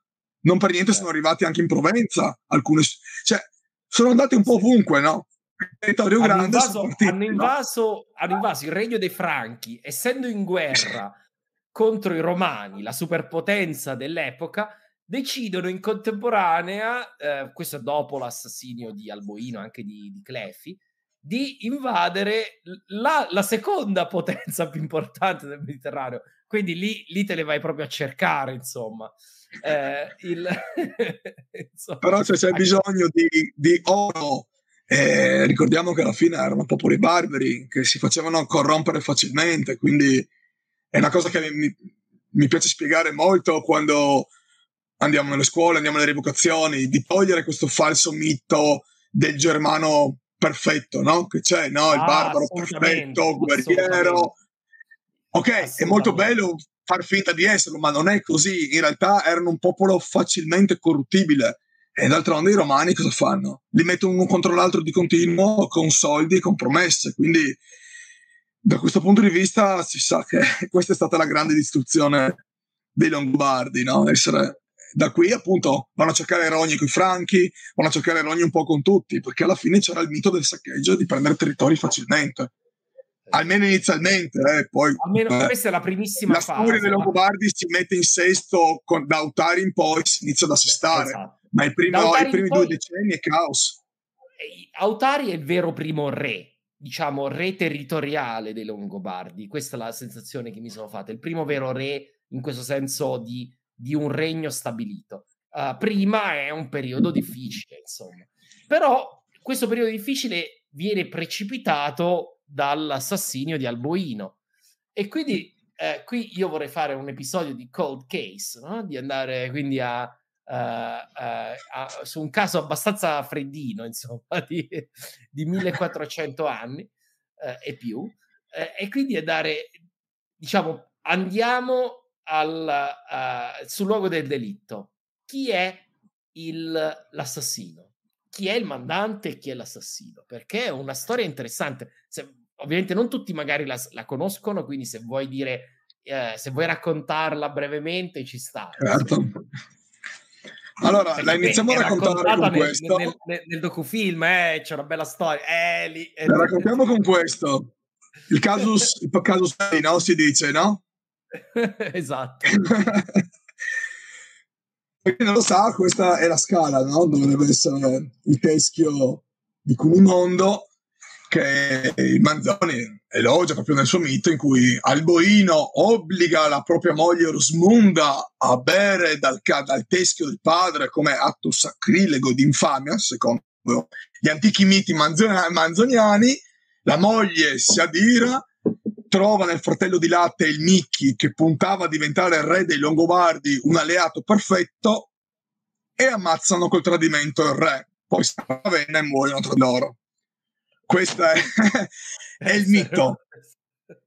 Dal punto di vista storico, diciamo che il mito della Scala lo sfattiamo perché non era un atto sacrilego verso i morti, ma si sa che era un atto religioso. Ricordiamo, i Longobardi vengono definiti ariani, anche questo va sfattato un po', no? Ah, perché alla sì, fine sì. di vescovi ariani in Italia era uno. Diciamo che erano più pagani che non ariani, tutto prima della conversione graduale al cattolicesimo, ecco. Nei loro miti di superstizione, di religione, chiamatelo come volete, non voglio offendere, ecco, ognuno ha la sua idea, e i Longobardi hanno una religiosità sia per divinità simile a quelle nordiche, no? I vari Votan, Donar, Freya, che sono Freya. dei che poi li ricordiamo nei miti nordici, ma sono anche molto legati ai miti eh, delle steppe, dei popoli delle steppe come gli Avari, ciò che rimaneva degli Unni. Ad esempio il mito della Scala, quello di Berda, il teschio di un nemico, è un rituale della steppa, che non è un atto sacrilego, ma serve a incanalare l'energia magica del proprio del guerriero che abbiamo sconfitto. Quindi era il massimo atto di onore che si dava a un morto. Ovviamente nella visione cristiana questo era blasfemia. Quindi, ecco, quindi partiamo dal mito. Si racconta appunto che Alboino una sera era abbastanza brillo, aveva fatto, era, diciamo che dovrebbe essere dopo la conquista di Pavia, quindi dopo tre anni di assedio va a Verona, fa un grande banchetto, lo mostriamo anche nel film, fa bere a Rosmunda dal teschio del padre, magari lui come atto di, di rispetto al padre, ma si sa che all'interno dei, dei Longobardi c'era una fazione filogepida, comunque Rosmunda era Gepida, la figlia dell'ultimo re Gepida, con cui Longobar- eh, Alboino sposandolo, sposandola assimila a sé tutto il popolo, quindi questo rituale di inglobare il popolo perché sposo eh, la, la donna che lo rappresenta, quindi divento il padre di questo popolo. Si sa che c'era una fazione filogepida che comunque remava contro questo potere dei Longobardi, e questa fazione gepida, longobarda, diciamo, era aizzata dall'esarca Longino, quindi dietro c'è di nuovo la mano di Roma. Roma ha sempre le mani in tutte le storie dei barbari, non c'è scampo su questo, quindi aveva gli spie e gli emissari incredibile, un cioè, ottimo servizio segreto delle de, de, de spie americane del giorno d'oggi. Esatto, e, e io una cosa che penso è che noi sappiamo l'uno per cento forse di quello che hanno, di quello che hanno fatto, cioè tipo ci sono dei, degli episodi che io legge, leggendo la storia di Procopio, per esempio, a un certo punto c'è, lui dice eh, il re dei Persiani stava accumulando della legna per, uh, per diciamo organizzare una flotta sul, sul Mar Nero, ma è andato a fuoco la, la, eh, questo, questo, questo deposito. Opp- ma che strano, sono cose che capitano. Oppure eh, stessa cosa succede, il granaio di Vitige, Witigis, eh, in- importante per difendere Ravenna durante la guerra greco-gotica, anche quello casualmente quando arri- comincia l'assedio va a fuoco, e sono cose che capitano. Eh, insomma, per dire che... Da qui il potere di Roma. Esatto, perché aveva le mani ovunque, e quindi aveva le mani anche all'interno della corte longo- di questa protocorte, non era ancora una corte, no? Il concetto di corte nascerà, come dicevamo, col tempo nei Longobardi. Esatto. Si sa che il Micchi sicuramente era un condottiero importante, così vi raccontato, quindi ambiva a diventare lui stesso re, come magari tanti che vogliono sempre spodestare nelle tribù germaniche, c'è sempre stato questo modo di uccidere il capo per diventare il capo. Solo che gli va, gli va male, perché alla fine Alboino era un capo amato, dico amato per farmi capire, ma anche se non è la parola più corretta, ma era un capo rispettato, amato dai propri nobili, perché era uno che aveva combattuto e vinto in Pannonia, anche se poi in Italia non aveva fatto niente. E quindi la congiura, ok, riescono a uccidere il re, il mito racconta che Alboino bri- viene fatto bere brillo, va a fare il riposo pomeridiano nella sua stanza di pietra nel palazzo di Teodorico, le guardie con una scusa vengono fatte andare via da Rosmunda, quindi rimane senza la guardia personale. Si ipotizza che solo la moglie potesse avere forse il potere di mandare via la guardia, ma è molto strano che la guardia di un re si faccia assoggettare così, mettiamola così. La spada viene legata e il Micchi entra armato. Alboino nella sua forza si difende per un po', ma alla fine il legno contro l'acciaio nulla c'ha da fare, quindi muore assassinato. E il Micchi e Rosmunda si sa che scappano con tutto il tesoro dei Longobardi. Questo è una cosa importante perché molto le ricchezze spariscono a Ravenna. Di nuovo Roma recupera le ricchezze perdute. L'unica figlia.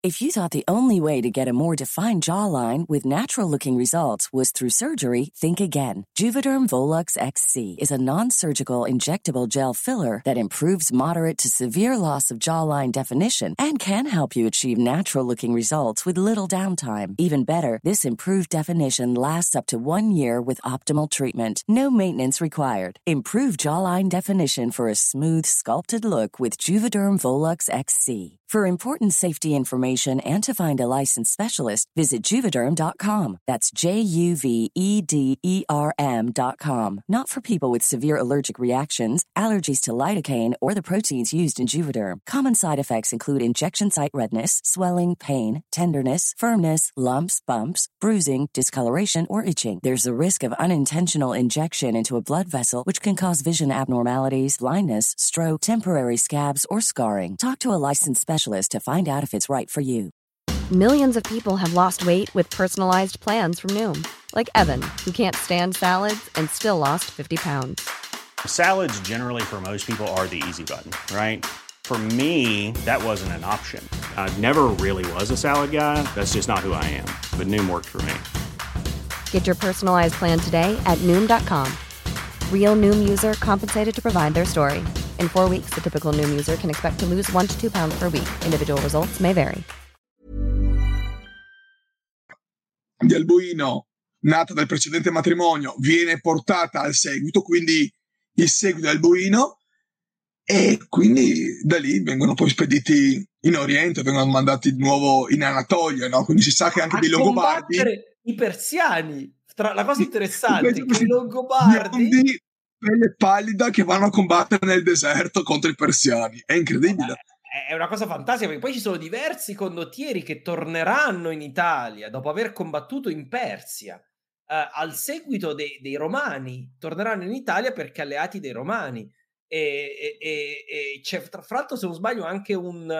Eh, un, uno di questi aveva sposato la figlia di, di Alboino appunto in, in Oriente, quindi non so se era quindi, Droctulfo o qualcun altro che è seppellito a Classe, fa, non mi ricordo adesso. Non è Droctulfo, non è Droctulfo, forse Faro Alto, però, però adesso a memoria non mi viene, però uno dei, però... dei, dei, dei duchi tornati in Italia sicuramente aveva sposato la figlia di, di Alboino. Ma da qui nasce anche il mito C'è il mito, la teoria per cui il Ducato del Friuli è sempre stato molto più filo romano, esatto, che non filo pavese, perché esatto, comunque l'etnia, il sangue di, di Alboino, cosiddetto, che viveva in Gisulfo nella sua dinastia, era con quei Longobardi che poi sono stati aggirati, corrotti, non si sa, ma sono andati a combattere per Roma. Quindi esatto, anche da qui il Ducato del Friuli è sempre stato un ducato molto ribelle, perché è legato più al mito di Alboino e al suo sangue, e mentre a Pavia la stirpe dei Gausi non ha più regnato, possiamo dire che in Friuli c'era il sangue dei Gausi ancora, quindi anche da qua tutto la, beh, questa è tutta storia longobarda che meriterebbe un approfondimento in un altro film, no? Quindi con oh, i seicentodieci, quando più volte i re longobardi usano gli avari o altri popoli per punire i duchi, le, i duchi friulani, quindi esatto. At- spoiler sì, alert, già, perché non ne ho ancora parlato, attenzione, spoiler no, no, alert. Non dico niente, però è, perché è una bella storia, nasce dalla morte eh? di Alboino, nasce da Alboino, che è incredibile, sono bellissime storie, no, perché Alboino, come dici tu, lì c'è la, la gente dei Gausi praticamente che rimane al potere, e i Gausi diventano filoromani in sostanza, cioè semplificando esatto, molto. E, e infatti poi il re di Pavia a Girulfo, cioè, avr- troverà una soluzione a questo problema, mettiamola così. Eh, ma non il... solo lui, anche più avanti. Anche più avanti, anche più avanti. Più esatto. avanti.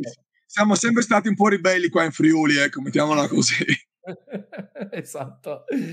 Senti, allora, qui abbiamo parlato della storia dentro al, al tuo, al vostro bellissimo uh, uh, docufilm.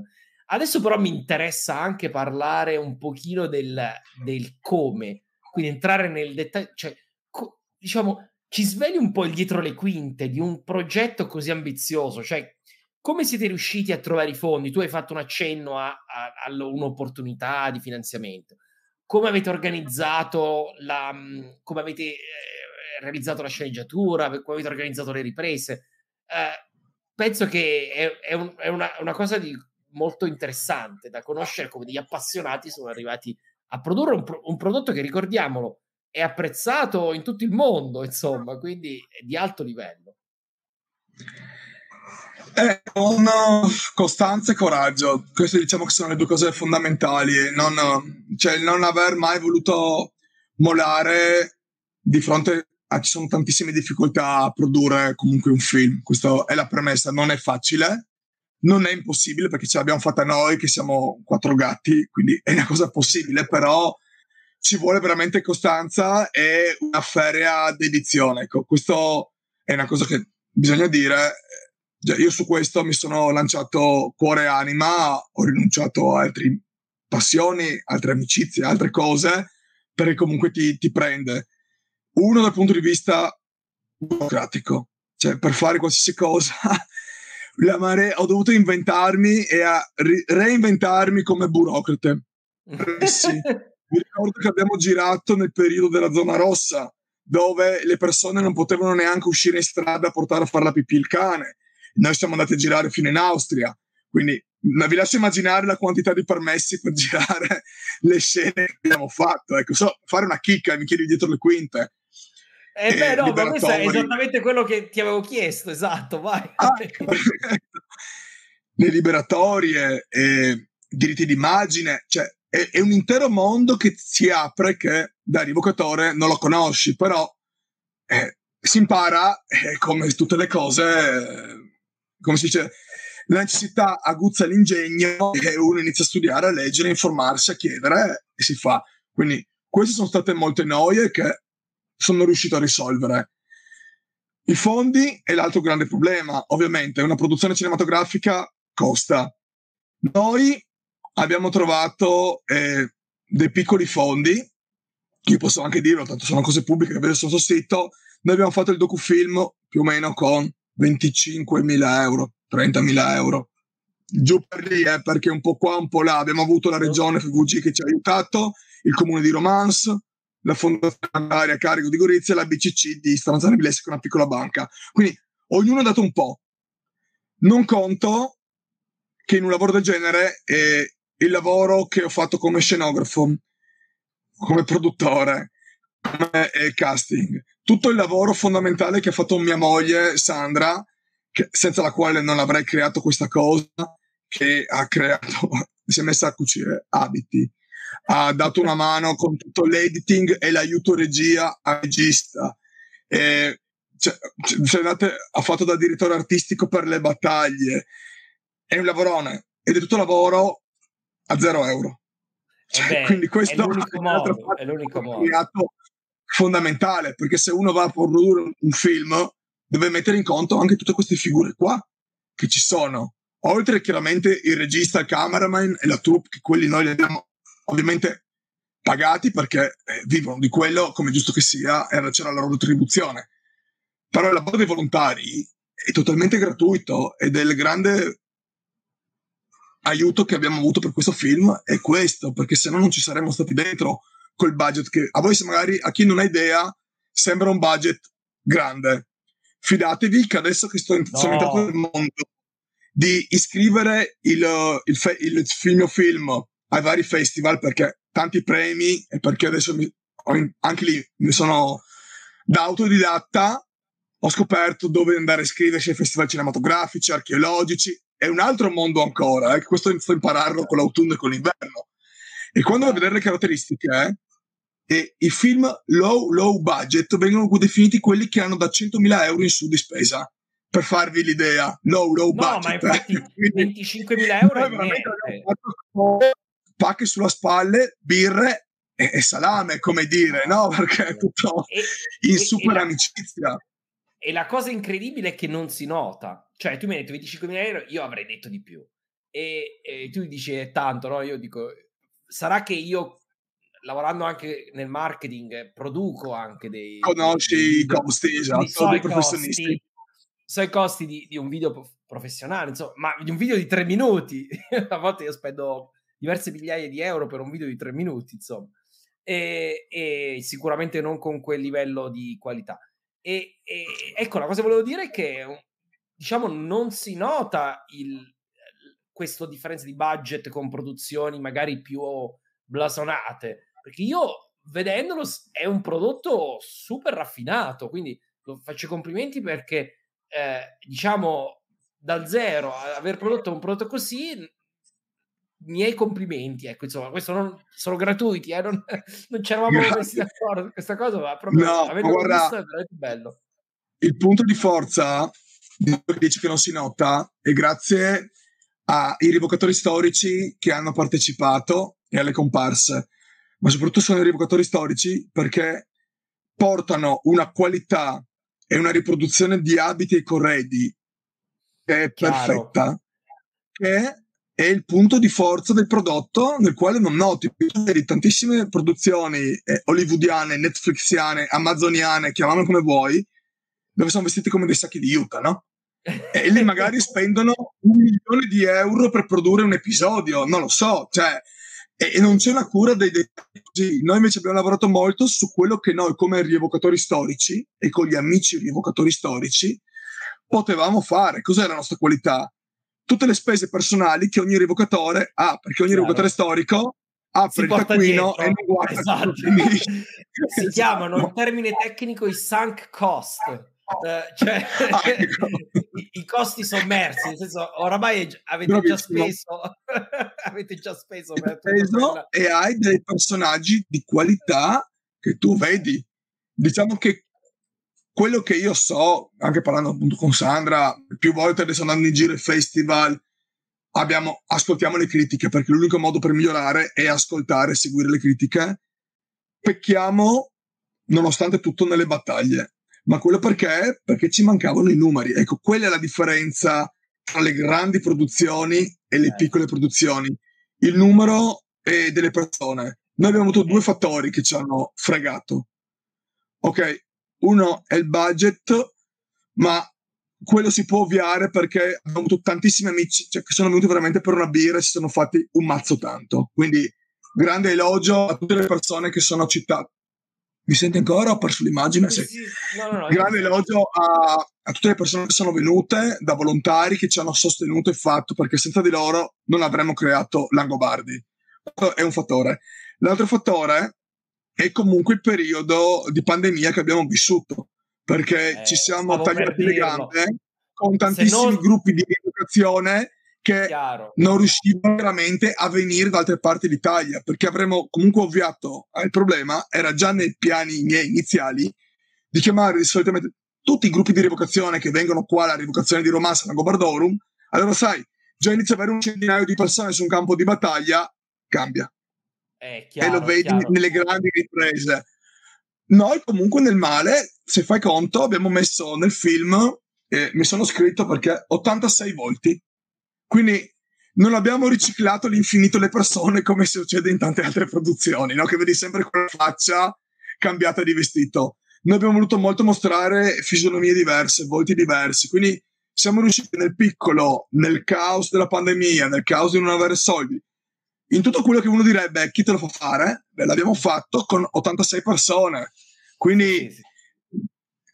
Sì, perdiamo magari nella battaglia, e questo lo ammetto, eh, di fatto i prossimi avrebbero dismesso, certo. Però su tutto il resto guadagniamo. Tutti, se potevate chiamare tutti, lì mettevate cento persone urlanti eh, e, e veniva ancora più... È il mio obiettivo, eh.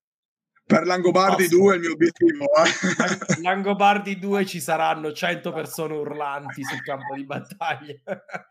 Sicuro, no. Anche perché avendo creato questo primo prodotto, e adesso la gente, ma sai, è anche più predisposta. È, è sempre il problema dei pionieri.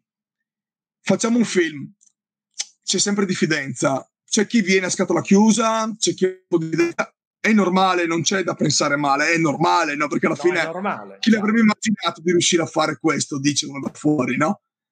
Però sicuramente quando riusciremo a mettere in piedi le carte, dobbiamo preparare il terreno per lanciarci nel due, non lo lanciamo così a vuoto, perché le cose vanno fatte bene e vanno fatte migliorando. Quando saremo pronti a fare un due, io sono sicuro che avremo molte più collaborazioni, perché comunque molte più persone sono interessate. Ti dico, anche adesso stiamo producendo dei piccoli documentari che presenteremo a giugno alla nostra rievocazione, cose più corte da quindici minuti, ecco, giusto per approfondire singole tematiche del mondo longobardo, quindi non un docufilm, ma dei docufilm su il guerriero, la morte, cioè tematiche per le scuole, okay. E c'è già molti più persone disponibili a venire, perché hanno visto che comunque no, creiamo un prodotto di qualità. Il regista Simone è bravo, la, la squadra di lavoro che abbiamo creato è super valida, e quindi uno viene anche volentieri a partecipare, e questo è importante, perché è un, dai, è un dare e ricevere che fa crescere tutti, no? Cioè, chiaro. È una sinergia, è fondamentale la sinergia che si crea nelle collaborazioni, ecco. E, e quanta soddisfazione è stata, al di là di tutto questo, no? Si vedono dei premi, come detto, in giro per il mondo, poi eh, andare in RAI con la presentazione di Alessandro Barbero, perché il docufilm è andato, è andato in RAI con la presentazione. Cioè, che, che, che sensazione hai avuto quando hai guardato Barbero che presentava i, il tuo docufilm? Avevo i brividi. Avevo, avevo i brividi. Ma... adesso dirò qualcosa che mi taglio le gambe. Boh, ma vai, ormai vai, siamo. Vai. Ormai voi, voi, voi siamo dietro le quinte. Allora, arrivare in Rai, Rai Storia, era, era un obiettivo. Era l'obiettivo più alto che, ci, che mi sono dato all'inizio. Perché, comunque, come canale divulgativo, secondo me era perfetto, no? Quindi sperare di arrivare o a un Angela o a un Barbero, che sono i due divulgatori al momento più conosciuti e più di tiro, per così dire, quelli che fanno più audience, più, i maggiori influencer, chiamali come le vuoi, che vanno in Italia, era un'ambizione, ovvio, chi li conosce, chi ha i contatti, impossibile, no? Però all'inizio uno deve puntare sempre in alto, poi oh, si arriva dove si arriva, no? Ma tanto lo devi sparare sparare lassù. E dall'altra parte, ti dico sinceramente, ma, ma questo magari perché sono, sono molto visionario anche sui piedi per terra, eh, perché mi piace fare un passo alla volta, però mi piace avere la visione lunga, no? Sapevo che se riuscivo a realizzare questo docufilm, sapevo che doveva in qualche maniera arrivare sui canali nazionali, perché essendo i, le, i primi che lo facevano, non potevano ignorarci. Cioè, come dire, era un senso di nessuno mi ha fatto nulla sui longobardi, non potevano ignorarci. Poi la realtà si sa che ti sega, ti mazzocca e non ti fa arrivare. Potevano ignorarvi, potevano ignorarvi. Potevano, però nel sogno, negli ideali, quando hai queste cose dici non l'ha mai fatto nessuno. È una carta vincente e speriamo che vada bene, capisci? E poi è andata. È il fatto, il destino, la provvidenza, chiamala quello che vuoi. Noi abbiamo iniziato a dire, e con Barbero, che l'hai citato, sono rimasto veramente sorpreso in positivo, perché l'ho contattato via mail, mi ha risposto, mi ha detto di quando avrei, che l'avevo scritto già prima di presentare il film, quando avrei avuto un prodotto di mandarglielo, che l'avrebbero visto, e poi ok, la RAI ha i suoi tempi un po' lunghi, ma a marzo a mar- abbiamo firmato il contratto a febbraio e in una settimana hanno già messo l'annuncio e siamo usciti. Quindi sono arrivato a casa da lavoro quella sera, seduto sulla sedia a guardare, e sono rimasto scioccato, sempre in positivo, della presentazione che ci ha fatto il professor Barbero. Cioè, sì, sì, l'enfasi che ha dato, il primo documentario italiano, finalmente un prodotto italiano. No, era, era, era felicissimo. Mai avrei era pensato, sono sincero. Era veramente felice, perché lui ha presentato così tanti documentari che vengono fatti in tutta Europa, soprattutto gli inglesi sono bravi a fare i documentari veramente di tutti, della loro storia l'hanno, l'hanno eh, l'hanno vivisezionata la loro storia in tutti, in tutti gli anfratti, più le storie degli altri. Eh, però sì, questo un documentario così non, non lui era, emoz- era vedevo, non emozionato, ma era molto fiero di poter portare un documentario italiano, quindi questo sì, è, sì. È, è veramente una bella cosa, un grandissimo risultato. Senti, ma adesso voglio andare a colpire il rievocatore che è in te e farti qualche domanda, che poi è la parte centrale che a me è piaciuta molto anche del, del, del docufilm, è la parte sulle, sugli usi, costumi, le abitudini, um, e eh, ottimo, giustamente c'è una, una buona giara, no, che, che utilizzi. No, no, eh, c'è l'amico Langobarda, eh, no, perché a furia di parlare... Eh, esatto, Langobarda, con, Langobarda. Con, la famosa, con la famosa decorazioni, no? Ne ho visto uno proprio qualche giorno fa a Santa Giulia, ne ho visti un paio così, al Museo di Santa Giulia a Brescia. Sì, sono Eccole le famose qui. Stampigliature che sono tutte diverse, esatto. Esatto, le stampigliature Longobarde. Eh, e quindi, bene, ottimo argomento per introdurre il discorso del, dei, degli oggetti, no? Insomma, partiamo dalle armi magari, insomma. Eh, ci vuoi parlare, perché poi è una tipica cosa, domanda da rivocatore questa, no? Ci Chiaro. Vuoi parlare un pochino delle armi, quello che sappiamo sulle armi preferite dei Longobardi, su che cosa utilizzavano? Beh, sappiamo... che ci sono armi, come in ogni epoca storica, che vanno in base a, al censo, al potere economico di ogni singola persona. Eh sì. L'arma principale che sappiamo che utilizzavano i Longobardi, che era anche un'arma sacrale, è la lancia. La lancia, per quanto ci sembri un'arma povera, era l'arma del dio Wotan. Era l'arma incredibile. Ci sono degli episodi nella storia romana in cui anche, se non è aiutando chi è, depone al Papa la spada, ma in realtà la spada non era il simbolo regale, era la lancia, perché la lancia era collegata a, a, al vecchio dio. Quindi nei, nei Longobardi la lancia è un'arma fondamentale e soprattutto è un'arma qualsiasi guerriero, perché è un pezzo di legno e una punta, quindi alla portata esatto. di, po- di tutti. Quindi è alla portata di ci tutti, sono anche i primi e, combattimenti. È anche, è anche un po' più facile da usare, no? Come, come arma. Ci vuole una, c'è un più facile apprendimento, si impara prima, si può essere prima lanciati nella bolgia della battaglia con qualche introduzione di lancia alla fine, no? Quindi lo vediamo anche, lo vedo anch'io con i ragazzi nuovi che si approcciano al combattimento, non è un'associazione, la prima cosa che ci insegna è la lancia, perché è l'arma più facile da utilizzare. La lancia era a due mani e a una mano, non è, non è il il pilù romano, è sempre un lancino più corto che però lo potevano usare a giavellotto o lo usavano a una mano in combinazione con lo scudo, quindi questa era un'altra combinazione povera che si usava, lancio una mano e scudo. Poi abbiamo eh, lo Scramasax, non so se riesco, eccolo qui. Scramasax è il coltellaccio, beh, ecco, longobardo, molto simile a un gladio più o meno, ed era la cosiddetta arma di tutti gli arimani liberi, perché sappiamo che la società longobarda militare, il diritto di portare le armi inizialmente era solo per coloro che erano di sangue longobardo.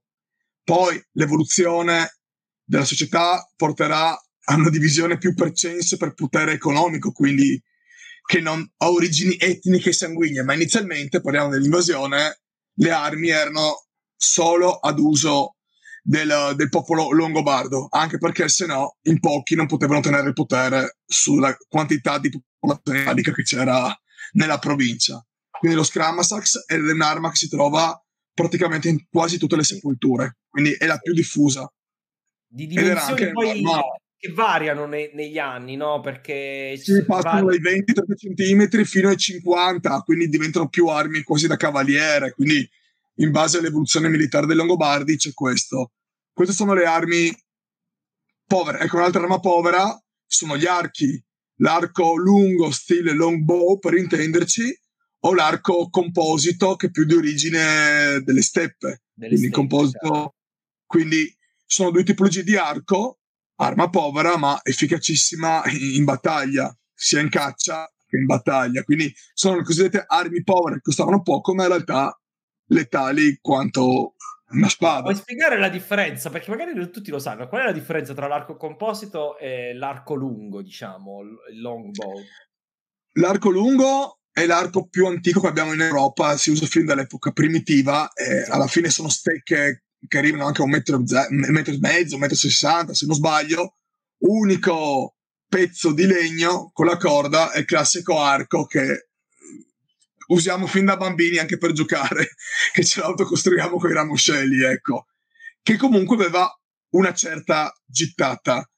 L'arco composito è una tipologia di arco più utilizzato dai cavalieri, quindi per quello il popolo delle steppe lo usavano di più gli Avari, lo usavano gli Unni, lo useranno in seguito alle popolazioni che arriveranno da quell'epoca, perché l'arco lungo non si riesce a usare con la, eh, si a impiglia, cavallo, no? È, a cavallo, ci si impiglia passando. È un arco più piccolo, dove sono intrecciate eh, legno, legno, tendine, cuoio, quindi è fatto, eh, dovreste vederlo, sì, è una specie sì. di B, una lettera B allungata, eccolo. E essendo più piccolo e avendo questo misto di eh, legno, tendine e osso, si crea una elasticità maggiore che consente una maggior gittata di tiro con le frecce. Quindi un arco composito ha una maggior potenza rispetto a un arco lungo e veniva poi utilizzato a cavallo, quindi diventava una combinazione letale. I Longobardi lo acquisiscono in Pannonia dal loro contatto con i popoli avari. Quindi, come al solito, si rubano le tecnologie militari dei popoli vicini. Funziona, era utile. Quindi questa è la differenza. Comunque nel documentario vedete le due immagini, ma le potete trovare anche, anche in rete, le due tipologie. Poi ci sono tanti gruppi di arcieri in Italia che magari vi possono far provare la differenza. Queste erano, diciamo, tutte le armi base. Poi, salendo di status sociale, abbiamo le spade, quindi le spade... Beh, adesso questa è impossibile su un monitor. Beh, io ho quella di, di Alboino, quella che si vede nel filmato, quella che abbiamo trasformato nella, nell'arma sacra di Alboino, cercata poi da, da Giselberto, dal Duchi dopo per guadagnarmi la forza. Abbiamo le spade che hanno varie dimensioni, che sono a doppio taglio, sono, e le spade anche lì si differenziano in base all'impugnatura, se sono più ricche o più povere. Abbiamo spade con impugnatura in cuoio, in legno, in ferro, fino a avere esempi come attrezzo sull'Adda o a Nocera e Umbra, dove ci sono spade con l'elsa in oro. Pensiamo allo spazio delle spade ad anella con l'elsa in oro uno, o in argento, quindi sono delle armi incredibili che denotavano più lo stato sociale. Sicuramente non si andava a combattere con quella spada, perché no, comunque pesavano, erano ingombranti, però erano armi cerimoniali, come ci sono sempre state.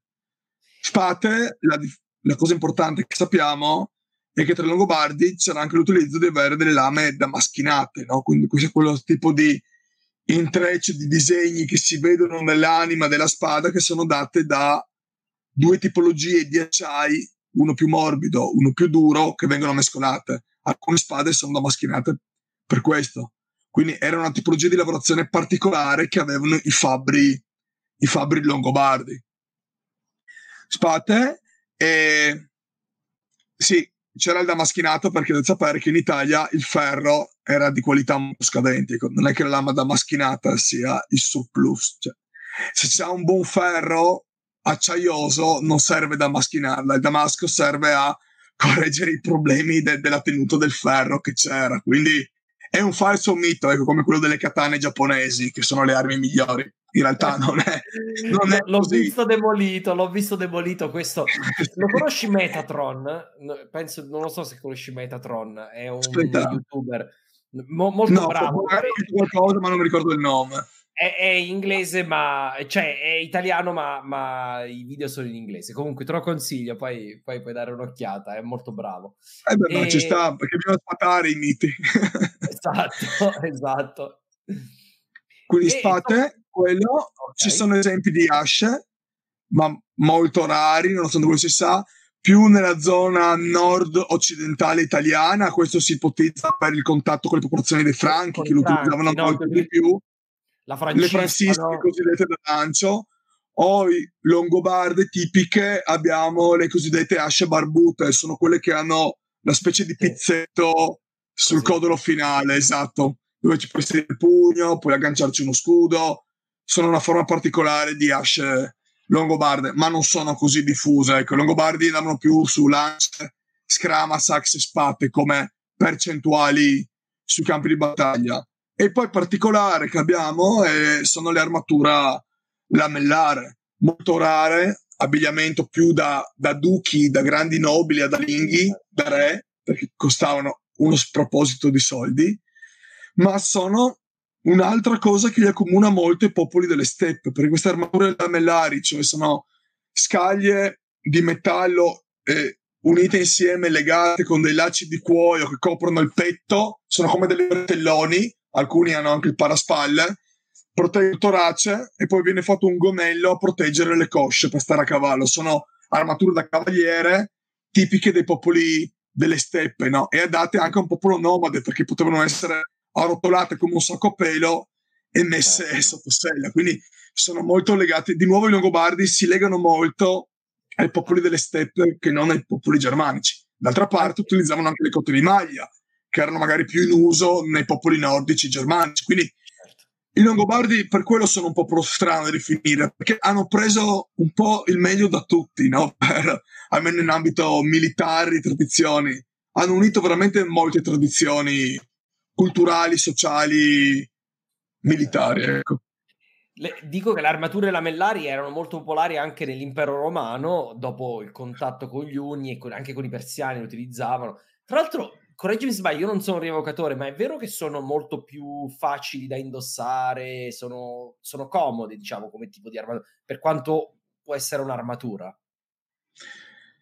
In generale comode o rispetto a cosa, per capire? Cioè, no, rispetto a con... armature tipo, uh, di, di, diciamo, quelle, um, diciamo, un'armatura di maglia, per esempio, un'armatura... Okay. L'armatura di maglia è abbastanza... non è... è pesante. No, è una tunica, alla fine non dà problemi la cotta di maglia. Allora, l'armatura lamellare si indossa come indossare una maglietta, è molto comoda, il peso sulle spalle, chiude, io la uso da molti anni, da quando l'ho fatta mi ci trovo molto bene. Consente un'ampia libertà di movimenti, quindi è, è veramente importante. Io non l'ho mai provata a cavallo, ecco, cioè eh, questa è una pecca. Sicuramente a cavallo è molto più comoda che non indossare una cotta di maglia, perché la cotta di maglia comunque va, è un tunicone che noi mettiamo che arriva fino a mezza coscia, fino al ginocchio, quindi molto più ingombrante, più adatta al combattimento a piedi, gaffante la cotta di maglia come protezione, anche perché comunque con una buona cintura che ne sorregge il peso sulla pancia, la cotta ti abitui, neanche non la senti. L'armatura lamellare, invece, come avere due bertelloni, è ancora più comoda. Dà un po' di protezione in meno, ma sui colpi da, da botta io l'incasso non sento niente, quindi con una buona tunica in botta sotto sei, sei esatto. A posto. Ecco. Sei ben protetto, sei ben protetto. Sotto. No, no, perché io trovo che sia un'innovazione, diciamo, tecnologica interessante come, come dal punto di vista difensivo. Senti, ma... parliamo invece di cose da più quotidiane, poi ti lascio andare perché già, già un'ora e mezza, insomma, poi... No, eh... boh, ma se non annoiamo la gente, nessun problema. No, no, vedo che il, il, il pubblico continua a seguirci. Ah, prima di andare avanti vorrei farti vedere un po' di complimenti, perché mi sembra giusto, te ne hanno fatti tanti. Uh, Niesus dice... anche, um, no, aspetta, eh, avevamo qui Marco Sasso, un film fatto davvero bene, bello e interessante. Grazie. Eh, una cosa bella, siete di ispirazione. eh, Rosalba, siete stati bravissimi nei particolari, è vero che eravate pochini nelle battaglie ma grande efficacia nelle emozioni. eh, Fabio, ci vorrebbero più documentari fatti pronti in Italia, va bene. Poi Ros- eh, Rossana ha detto siete stati superlativi, vostra passione dimostra che i risultati anche con venticinquemila euro si possono raggiungere, complimenti. Cioè, insomma, eh, e anche Nicola, che io saluto, insomma, che ci recupererà dopo, insomma, che, che, che conosco, che dice vi recupero domani in differita, passa al volo per fare i complimenti. Grazie. A Matteo e al lavoro che avete svolto, insomma, e anche Stanislao ha detto la stessa cosa. ci, vo- ci tenevo a fare questa carrellata perché eh, insomma sono tanti che ti fanno i complimenti, quindi mi sembrava una cosa giusta. Um... Fa, fa piacere, perché se riusciamo a dare via a, a un movimento ci guadagniamo tutti a livello culturale, ma soprattutto le nuove generazioni. Se siamo tra quelli che hanno lanciato in questo settore un via che sia fonte per altri gruppi di fare cose simili ma nei loro periodi storici, andiamo a migliorare, certo, la quello che stavo pensando io di tutti. Gli Etruschi e i Bizantini, eh, qualunque argomento, sarebbe interessantissimo un lavoro come quello che avete fatto. Senti, sul, su cose diciamo più della vita quotidiana ancora, gli abiti dei Longobardi ci sono, sono citati in un famoso passo di Paolo Diacono, no? Eh, che cosa sappiamo eh, su come si vestivano almeno inizialmente i Longobardi, che poi sappiamo che dopo adottarono i vestiti della popolazione locale, locale. Sì, ci sono due mode, no? Usando un termine moderno, c'è la moda dell'invasione stile pannonica e la moda romana, perché comunque il mito, il mito sempre, lo status da seguire, la moda era Roma e quello è rimasto. Diciamo che nel periodo pannonico la vestizione de, de, dell'uomo longobardo poteva essere sia okay, con una tunica, come poi rimarrà nei secoli e anche sostanzialmente in Italia, ma si usavano in quel periodo dei caftani, quindi delle specie di vestali o di kimono, per come farvi capire, sono molto tipici appunto di que- dei popoli delle steppe, di nuovo una moda orientale che vengono, vengono prese da lì. Anche tra le donne, oltre che okay, la classica tunica, stottunica che potevano indossare, che è un qualcosa che rimane poi per molti più secoli, inizialmente avevano uno stile tipo, anche qua definito cappottino pannonico, era una specie di cappotto aperto sul centro del petto che era tenuto insieme dalle fibule a staffa, da fibule a S o da cinture, quindi uno stile molto più, anche qua, simile al periodo pannonico ungherese. Sì, il Poi, famoso stile pannonico di cui abbiamo parlato no, prima, no? no dell'impero degli Unni, insomma. Scusami, mi sono un po' sovrapposto. No, no, hai fatto bene. Sì, è tipico dell'impero degli Unni, di, di tutti questi popoli che hanno questo modo di vestire un po' a coprirsi diversamente. Ad esempio, anche per il freddo c'è un tipo di cap- oltre il classico mantello che poi rimarrà, che sarà anche un modo di ostentare per ricchezza. Nel periodo pannonico si usava una specie di cappottone di lana grosso, definito appunto cappotto pannonico, alla fine non è nient'altro che un cappotto lungo fino alle caviglie, lo indosso anche nelle scene iniziali di Alboino per mostrarlo quando saliamo, sale sul monte Mataiur, sul monte del Re, per mostrare questo cambio, questo cambio di moda che non hanno. Usano sempre lino, lana, canapa, si sa che si usa anche addirittura il cotone, perché dobbiamo sapere il mito che il cotone non c'era. Il cotone arrivava dall'Oriente, costava più soldi, ma arrivava dall'Oriente, grazie a Roma, sempre grazie a Roma. Anche la seta arrivava. Cioè, nella, nel, nella, nel film faccio indossare ad Alboino il mio abito di seta per mostrare che lui era un re che aveva possibilità sfarzose, poteva permettersi di acquistare la seta dai romani. Quindi... certo. Ci sono anche abbigliamenti ricchi che vengono presi da Roma, diciamo, generalmente se no erano lino, canapa e lana, le cose abituali che si utilizzavano.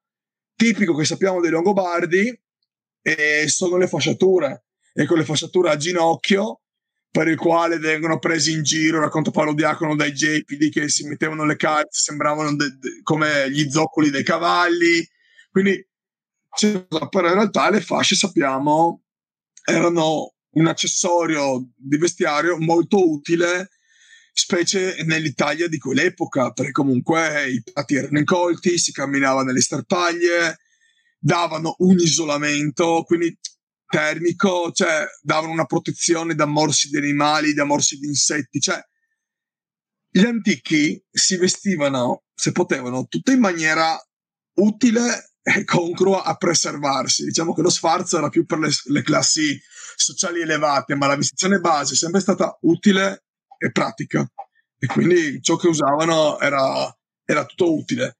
Poi magari però, per approfondire queste cose potete scrivermi, ecco, senza che adesso andiamo avanti, se volete, se vi serve qualcosa di informazione o se volete vedere delle immagini basta andare su internet e vedete i vestiti dei vocatori longobardi, ecco. Esatto, io sono stato anche al museo, no, non sono stato ancora a Romans, ma eh, a Milano, al museo archeologico, ci sono alcune ricostruzioni del, um, uh, di, di abiti longobardi, okay. dal, dal soldato al, alla donna comune, eccetera. Quindi eh, è un piccolo museo, il museo archeologico di Milano, però ha una bella sezione longobarda per essere, insomma, per, insomma non ci sono tanti musei con una bella sezione longobarda, quindi quello mi sento di consigliare. C'è anche il famoso La, la spada che hai citato tu prima del tesoro di Trezzo, ah, di Trezzo, beh, è fantastica, è fantastica, gli anelli d'oro, diciamo, dei, dei duchi, no? dei signori degli anelli si chiamavano, li hanno soprannominati. Um, e soprattutto un mito che vorrei anche togliere, che purtroppo la televisione attuale ci sta dando, è che non era un'epoca grigia.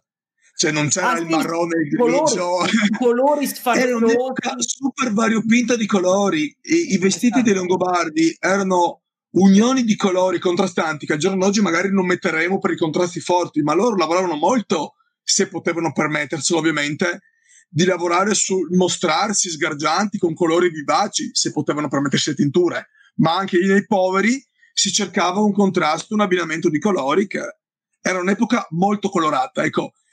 Un altro, un'altra dannazza memoria che ci arriva dall'Ottocento, dal Novecento, è che l'Alto Medioevo è grigio scuro e pieno di fuliggine, no? Esatto, e, verità, era e poi sono tutti sporchi, no? Tutti sporchi, sono tutti sporchi, no. I vestiti sporchi, no? Invece non, dipende non abbiamo... dal contesto.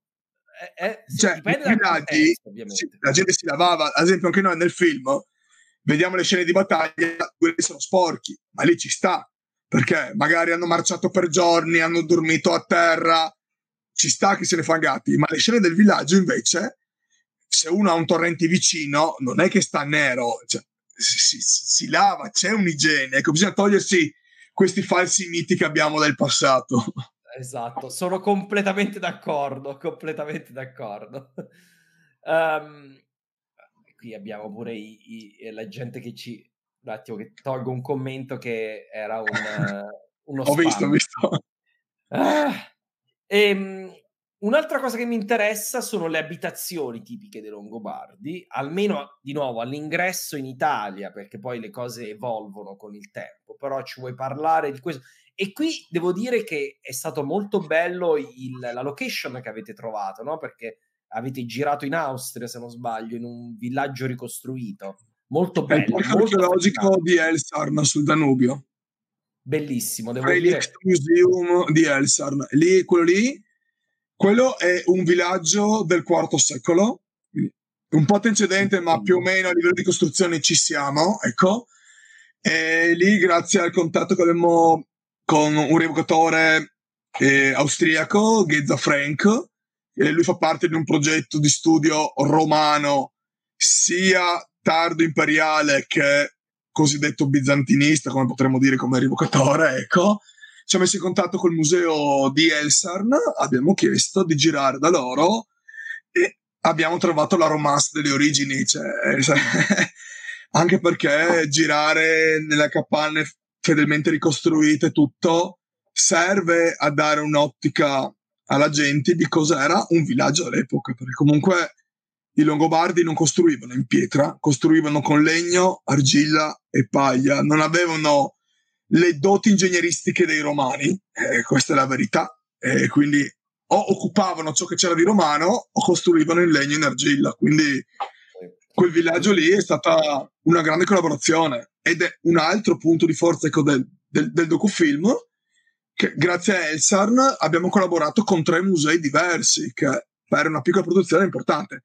Ok, il museo nostro di Romans, perché è quello eh, che gestiamo, quindi è il nostro museo che volevamo valorizzare, civico museo archeologico di Romans, il museo di Elsarn in Austria, e abbiamo avuto una collaborazione con la eh, Biblioteca Nazionale di Spagna, con sede a Madrid, che ci ha fornito i manoscritti che tu vedi nel, nel docufilm. Ah. Quelli sono gli schilizze, non, non vorrei dire, mi pare sono gli schilizze, sì, sono gli schilizze, ma non è di schilizze, e loro hanno gli originali, quindi anche lì, piccola produzione locale, Matteo Grudina che scrive alla, alla Biblioteca Nazionale di Madrid, salve, sono un rivocatore che sta facendo un docufilm, avremo bisogno delle immagini dei manoscritti. Bellissimo. E trovare un'accoglienza che magari in Italia in alcuni musei ti storcono il naso, ti guardano dall'alto in basso e non collaborano con te perché sei solo un misero rievocatore che non vale niente. Non farò nomi, però mi è successo nell'esperienza del docufilm. Mi Ma facciamo di... no, no, no, no, stavo per dire una cattiveria. però, no, però... non si fanno mai nomi, si fanno nomi del bello, non del brutto. Esatto, esatto. Come, come... comunque non mi stupisce, mettiamola così. Ecco, quindi vedi, anche in questo un'altra cosa molto bella. Abbiamo unito Spagna, Italia e, e Austria, Austria per una piccola collaborazione. E ripeto, una coproduzione europea, una coproduzione, sai, eh, ci do, possiamo do, dirlo, partire, dai. Se avete occasione vi consiglio un viaggio comunque su a Elsarn. Noi abbiamo girato in due parti lì e a eh, Matt eh, c'è scritto nei titoli di coda perché non voglio fare la pronuncia sbagliata, anzi guarda te lo dico al volo perché merita, ed è una, ce l'ho qui un attimino, scusatemi. Eccolo, Mountain Under Donau, ed è uno dei presidi militari sul Danubio, eh, sempre sopra Vienna. Quindi le scene che si vede, la, i muri di pietra della città fortificata, sono presi lì. Quindi abbiamo cercato vari dettagli, no? Ma quanto sono bravi questi austriaci, perché anche Carnuntum, insomma, cioè ci sono tante, ci sono tanti di questi modi. Però, e qui questa è una bella transizione, Uh, voi state lavorando a un bel progettino per portare questa tipologia di parco archeologico in Italia, cioè, non, non, non che non ci siano del tutto, no? Però dico, avete un bel progettino a Romans, quindi ci, ce ne vuoi parlare a, a riguardo? Eh, questo è un altro di quei progetti che mi porto sulla schiena da, da, dalla fondazione dell'associazione praticamente. Un'idea folle. Eh, un'idea folle perché, tornando al discorso di inizio intervento, quando uno va a fare l'esperienza all'estero, scopre che all'estero sono molto più bravi a valorizzare la storia che noi italiani. Forse noi ne abbiamo così tanta che non ci rendiamo conto delle ricchezze enormi che possediamo e di ciò che si può fare con la storia e con la cultura. Specie in un periodo di crisi come questo. Che avere un museo con dentro i reperti sia sufficiente per parlare della storia. Quando Bravo. parlare della storia in realtà è molto al di là del reperto e serve per ricostruire il periodo, per dare un'idea del, del periodo. Tant'è vero che in Italia, a Roma, il Museo della, della Civiltà Romana è chiuso da non so quanti anni, eh, che è uno dei pochissimi eh, musei nato con il concetto, anche se un po' vecchio stampo, comunque nato con il concetto di spiegare la, la civiltà Di un, di, del romana, non solo i reperti, e quindi questa cosa a me sempre perplime. Claro. e, e sono stato di recente a un museo abbastanza recente che va in cerca di andare in questa direzione, che a, a Ravenna, um, Classis si chiama, eh, okay. che, cerca, che cerca di andare in questa direzione, però sì, sono i primi tentativi, perché in Italia, come dicevi tu, ehm, l'idea del museo di che parla di storia è un museo archeologico con i reperti più che spiega il periodo. Quindi scusa eh, se ti ho interrotto. No, no, ma, ma, va benissimo, perché comunque anche per chi non ha vissuto, tra, tra chi ci segue l'esperienza all'estero è difficile da concepire, quindi bisogna fare un cappello. Cioè, io, io mi ricordo che sono stato in Svezia, in Danimarca, e ci sono dei villaggi vichinghi. Lì veramente hanno trovato una pietra, un monolite, quello che vuoi, hanno creato una struttura intorno che fa turismo, cultura, valorizzazione del territorio con una pietra. Sì. Vai in Austria, come dici tu, e ci sono tantissimi parchi tematici. Noi qui, appena oltre in Carinzia, abbiamo un parco sui Celti, e questo di Elsarn è sul Danubio, ma ce ne sono, c'è Carnuntum che è strepitosa, ci andiamo ogni anno in rievocazione, è proprio una cittadella romana ricostruita. Ma non solo lì, vai già in Ungheria, ci sono questi esempi sempre di parchi tematici, o la stessa Aquincum con tutta la cittadella ricostruita. La Francia non la conosco, ecco, quindi non so. No, Franchi, te lo dico, te lo, te lo garantisco io. Francia, ecco, uguale all'Austria, nel senso è anche, eh, c'è proprio questo concetto, ma c'è uno va a Nizza, pensa a Nizza, pensa, cioè, Va in Spagna, nelle arene, Tarraco e tutto, fanno gli spettacoli, le rendono vive. Ecco, rendono all'estero la storia viva. Ed è quello che la gente vuole. La gente vuole vivere la storia, perché l'appassionato come noi sta magari anche un'ora a guardare una teca ed è contento. Sì, sì, sì. Però se tu fai vivere la storia alle persone, la, la fai emozionare, gli dai un'emozione, gli rimarrà più impressa e la amerà di più e diventerà vettore di trasmissione ad un'altra persona ancora. Quindi all'estero sono molto bravi. In Italia ci sono degli esempi del genere, non dobbiamo dire che non ci sono. Ce ne sono, ma sono ancora pochi rispetto al potenziale enorme che in Italia abbiamo. Cioè siamo la patria della cultura mondiale e non è essere nazionalisti, è la, ver- è la verità. Se calcoliamo in percentuale ciò che ha l'Italia, non, non penso che nessuna nazione europea abbia un equivalente come il nostro. Solo che noi, per la burocrazia, per le rogne, per uh, il disinteresse generale, non lo so, sono tanti fattori, non, non, non ci lavoriamo. E un, da po qui... divisione, un po' di divisione anche tra la cultura alta e la cultura bassa, no? Quindi c'è questa cosa, insomma. Vabbè, comunque, tanti pensano che questa sia una cosa di nicchia, che invece è sbagliato, perché la cultura deve essere divulgazione per tutti, fatta bene. Cioè, esatto. Sono tanti fattori, non possiamo dare una, una causa unica. Diciamo che c'è, è un sistema che dobbiamo cambiare. Ecco, questa secondo me è la missione di noi rivocatori, studiosi, ricercatori, divulgatori come te e altri che conducete queste trasmissioni. Cioè, è una missione che ci dobbiamo dare di far capire alla gente che dobbiamo essere noi a, a dare un cambio di visione. Lo facciamo per, per le generazioni dopo. Noi ormai siamo compromessi, tra virgolette, no? Facciamolo per chi verrà, prima che vada dimenticata per sempre la storia nelle sabbie del tempo, perché basta una generazione, due, eh, fumiamo i ricordi storici, ce li fumiamo. Quindi da qui l'idea di creare prodotti o cose per creare la storia viva, e da qua mi ricollego alla tua domanda di origine, che da queste visioni all'estero di come creano queste strutture dove la gente si immerge nella storia, ho in testa di creare a Romans un villaggio longobardo del sesto secolo, quindi creare la Romans originaria. Romans è stata fondata dai Longobardi e io voglio creare questo, che la gente la viva, che la gente apprezzi la storia per quello che è, perché quando sei dentro la storia la impari ad apprezzare di più, anche se magari all'inizio sei con la, hai la visione chiusa, ma devi vivere le cose, vivere le emozioni. Quindi questo progetto ce l'ho da quando più o meno ho creato Invicti Lupi, ma ovviamente i tempi non erano maturi, perché personalmente non erano maturi. Adesso a trentotto anni, col bagaglio di esperienze, di pu- pugni in faccia, tutto quello che c'è stato, esperienze acquisite, ho una competenza per gestire quello che sto realizzando. Quindi adesso c'è i tempi, almeno qua da noi, so, iniziano a essere maturi, perché ci inizia a essere a livello territoriale una eh, partecipazione che non è facile, perché certo. Penso che tutti voi vi siete scontrati con chiusure mentali su di storia non si vive, di storia non si mangia, di storia non si fa una mazza con la cultura. Alla fine, un pezzo alla volta, stiamo iniziando, almeno qua a Romans e in Friuli, si inizia a muovere. Io parlo della mia esperienza, poi non so come siano chiaramente le altre, parlo sempre del mio, del mio mondo, ecco. Quello inizia.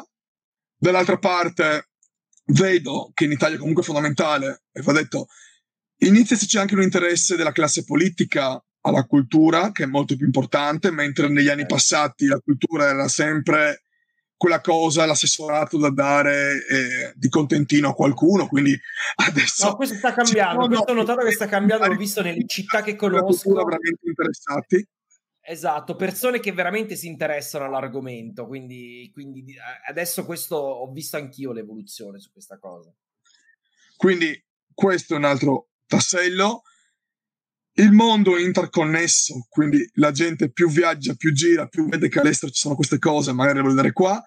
Stiamo, portiamo molto, molto turismo, quindi ci sono varie cose che fanno creare, che abbiamo iniziato a porre delle basi per creare questa struttura a Romans. stiamo combattendo ancora con la burocrazia, che in Italia è il nemico più difficile da battere, che è una rogna enorme. Io ho iniziato questo progetto, diciamo, ufficialmente lo scorso autunno, fine estate, quando avevamo dato pa- notizie sui nostri social. L'avevo visto. Ci sto lavorando, anche se non pubblichiamo niente, perché in questo momento ho solo un quintale di noie burocratiche da, da sbollire, e fidatevi, sono cose che tolgono, tolgono il sonno, perché quando uno riesce ad arrivare lì, che ha tutto ed è lì ed è pronto e c'ha la forza, l'energia, la burocrazia te la, te la tolgo, la burocrazia te, ti, succhia, ti succhia le energie, proprio come una sanguisuga, fa così. E lì, e lì sta, e quello sta la testardaggine al carattere di una persona di non molare, sacrificare altre cose. Io so benissimo che sto sacrificando tantissime cose della mia vita, però mi sono dato questa missione, questo ideale di voler creare questa struttura. Se non è per me, sarà per i miei figli, per i figli di altri, per, cioè, per chi verranno, no? E quindi io spero di riuscire. L'obiettivo era inaugurarlo quest'anno, purtroppo tra ritardi burocratici, la pandemia, costi di materie prime che adesso sono andati su co- co- così, con la, con la scusa della guerra, ci hanno tirato su tutti i prezzi del mondo, quindi vabbè, sono varie cose, ce la faremo. Io punto a questo punto molto più plausibile per la primavera del prossimo anno di fare una cosa... Una, esatto. Inaugurare un primo lotto, perché noi quello che vogliamo creare a Romans non è creare tutto subito, ma creare come erano i villaggi una volta, cioè c'è un nucleo originario con la casa del capovillaggio, delle strutture intorno, e poi negli anni è una struttura che va, deve ingrandirsi come erano i villaggi antichi, una struttura dove noi vogliamo recuperare la tradizione, vogliamo recuperare gli artigianato, gli artigiani, i mestieri che stanno a perdere. Vi faccio degli esempi. Quindi, di lavori, tutti i mestieri antichi, no? Che, che si possono. Questa è la mia ambizione. Fabbro, no? Chiaro, no? Il... Ad esempio, eh, noi qua in Laguna, beh, ma ho visto che l'altro giorno hai messo un'immagine sulla, sulle fondazioni di Venezia con l'immagine dei casoni di paglia e tutto. Ecco, la costruzione di quei casoni è un mestiere che hanno due generazioni fa, i nonni, i bisnonni. Quando moriranno, perché il destino è quello, morirà quella generazione, chi saprà più costruire un tetto di paglia? Chi saprà più fare queste cose se non c'è un trapasso di nozioni a una nuova generazione? Questo è un esempio di, di cosa. Lavorare il ferro. Ormai si lavora a livello industriale, ma il ferro battuto, quanti sono gli artigiani che lavorano ancora il ferro battuto? O i ceramisti che fanno ancora le infornate particolari e non industriali?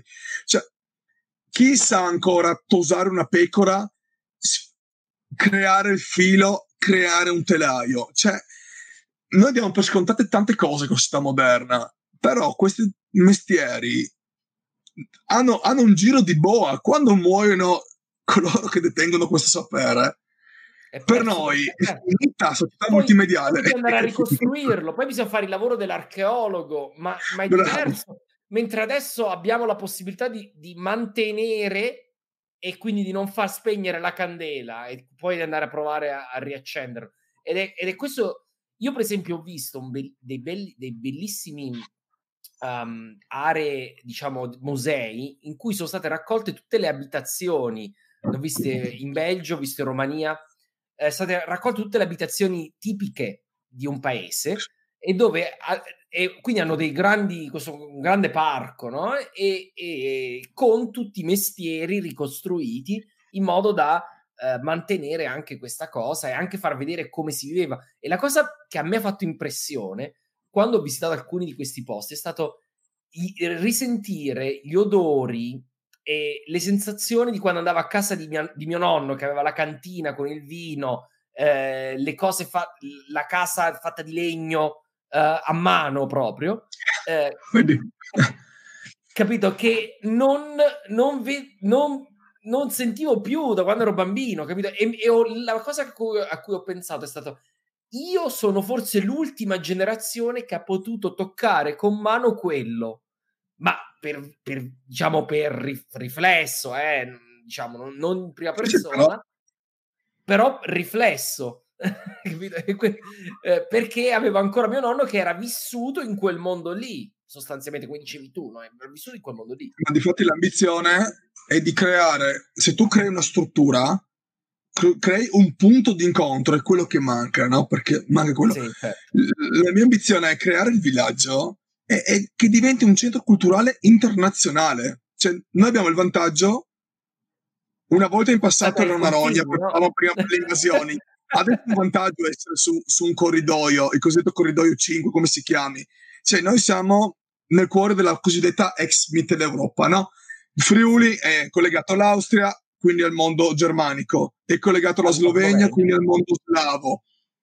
Veneto è collegato al mondo mediterraneo. Quindi siamo un crocevia di passaggi, di scambi culturali fondamentali.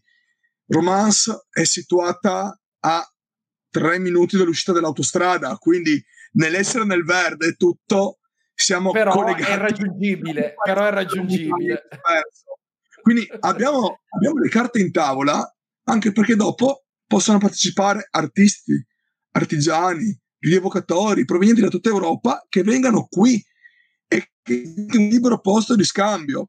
Io vedo già quando andiamo a scuola e facciamo fare i laboratori artigianali ai ragazzini, che sia provare a fare una passamaneria, che sia impastare le mani nell'argilla e creare un vasetto, che sia tagliare un pezzo di legno di cuoio, farsi un borsello, che sia fare un orticello, piantare la terra. Sono piccoli gesti, ma vedi già l'entusiasmo dei ragazzi che non sono più abituati a lavorare con le mani.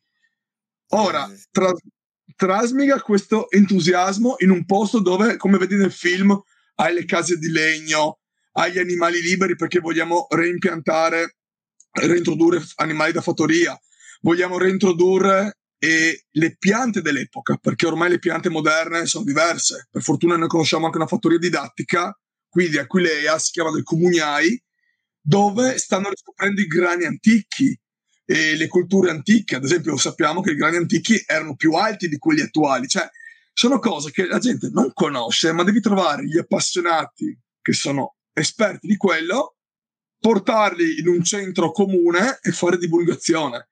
Cioè, lo vedo come un obbligo per trasmettere la storia dei nostri avi. Alla fine, se noi siamo qua, e, e grazie a ai nostri genitori, ai nostri nonni e a tutti quelli che hanno creato la storia prima. Quindi è quello che vogliamo, vogliamo noi lasciare, come io, come Matteo, come, come, come Invicti, è, è, è un lascito, testimon- lascito testamentario a, al sì, futuro, sì. No? Non solo consumare la società, ma, ma dare qualcosa con i nostri dare, limiti, dare, i nostri problemi, dare, siamo umani. Però cioè. Sì, dare più di qualcosa. Guarda, Matteo, veramente un grandissimo piacere questa chiacchierata, e abbiamo parlato di tante cose, mi sono molto divertito, grazie infinite per il lavoro che avete fatto e che farete eh, in tutti i progetti che state svolgendo. Siete per me un esempio eh, di come si fa divulgazione eh, in modo serio, in modo innovativo eh, in Italia. Veramente complimenti, volevo dirtelo. Grazie mille. E grazie per essere stato con me per una bel paio d'orette, e quindi direi se, eh, direi di, di chiudere, perché se do, dico, a, a un certo punto diventa sequestro di persona. E, e, mia, moglie, ringrazio... mia moglie non si è ancora lamentata, eh, guarda. Non si è ancora lamentata, ma allora io devo no, andare a... Anna, Sandra, perché con tutto... tutto quell'impegno che vedi che mi porta questa associazione, se non avessi, cioè, eh, non è una, non è una leccata, come si dice, però se non avessi una moglie così che mi, mi sostiene, no, tutto sarebbe impossibile, come tutti ben sapete. Quindi è un lavoro enorme, e se si fa in due è meglio che non farlo da soli. Quindi se non mi avete ancora niente per, la, per l'intervista, puoi andare avanti. Ok. E quindi, no, quindi diciamo, il, no, veramente complimenti anche a lei, e dico, eh, anche questo ci accomuna, perché eh, ovviamente anch'io riesco a fare quello che faccio solo grazie al, al, al, alla, alla piacevole tolleranza e anche al supporto di, di, di mia moglie.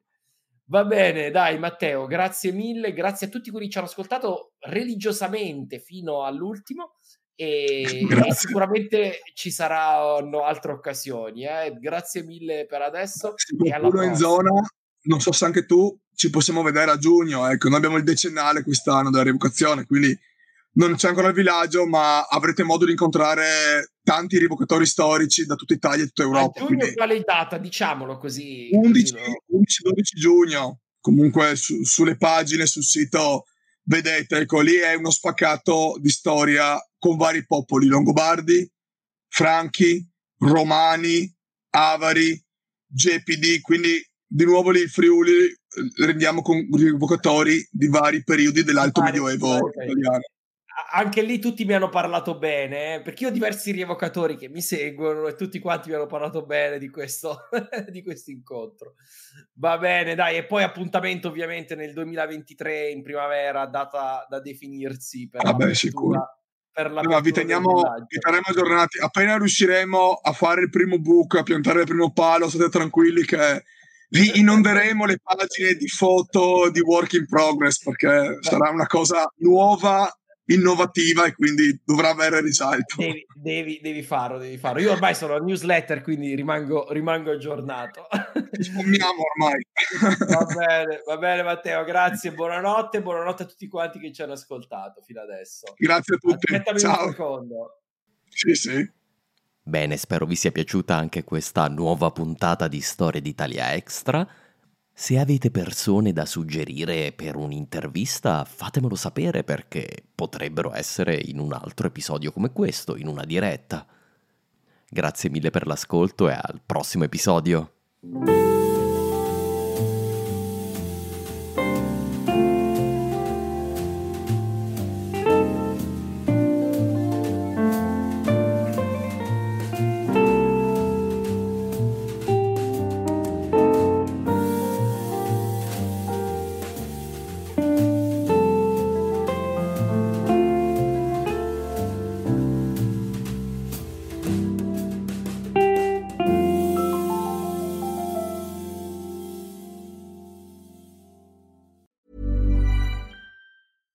When we're on a budget, we still deserve nice things.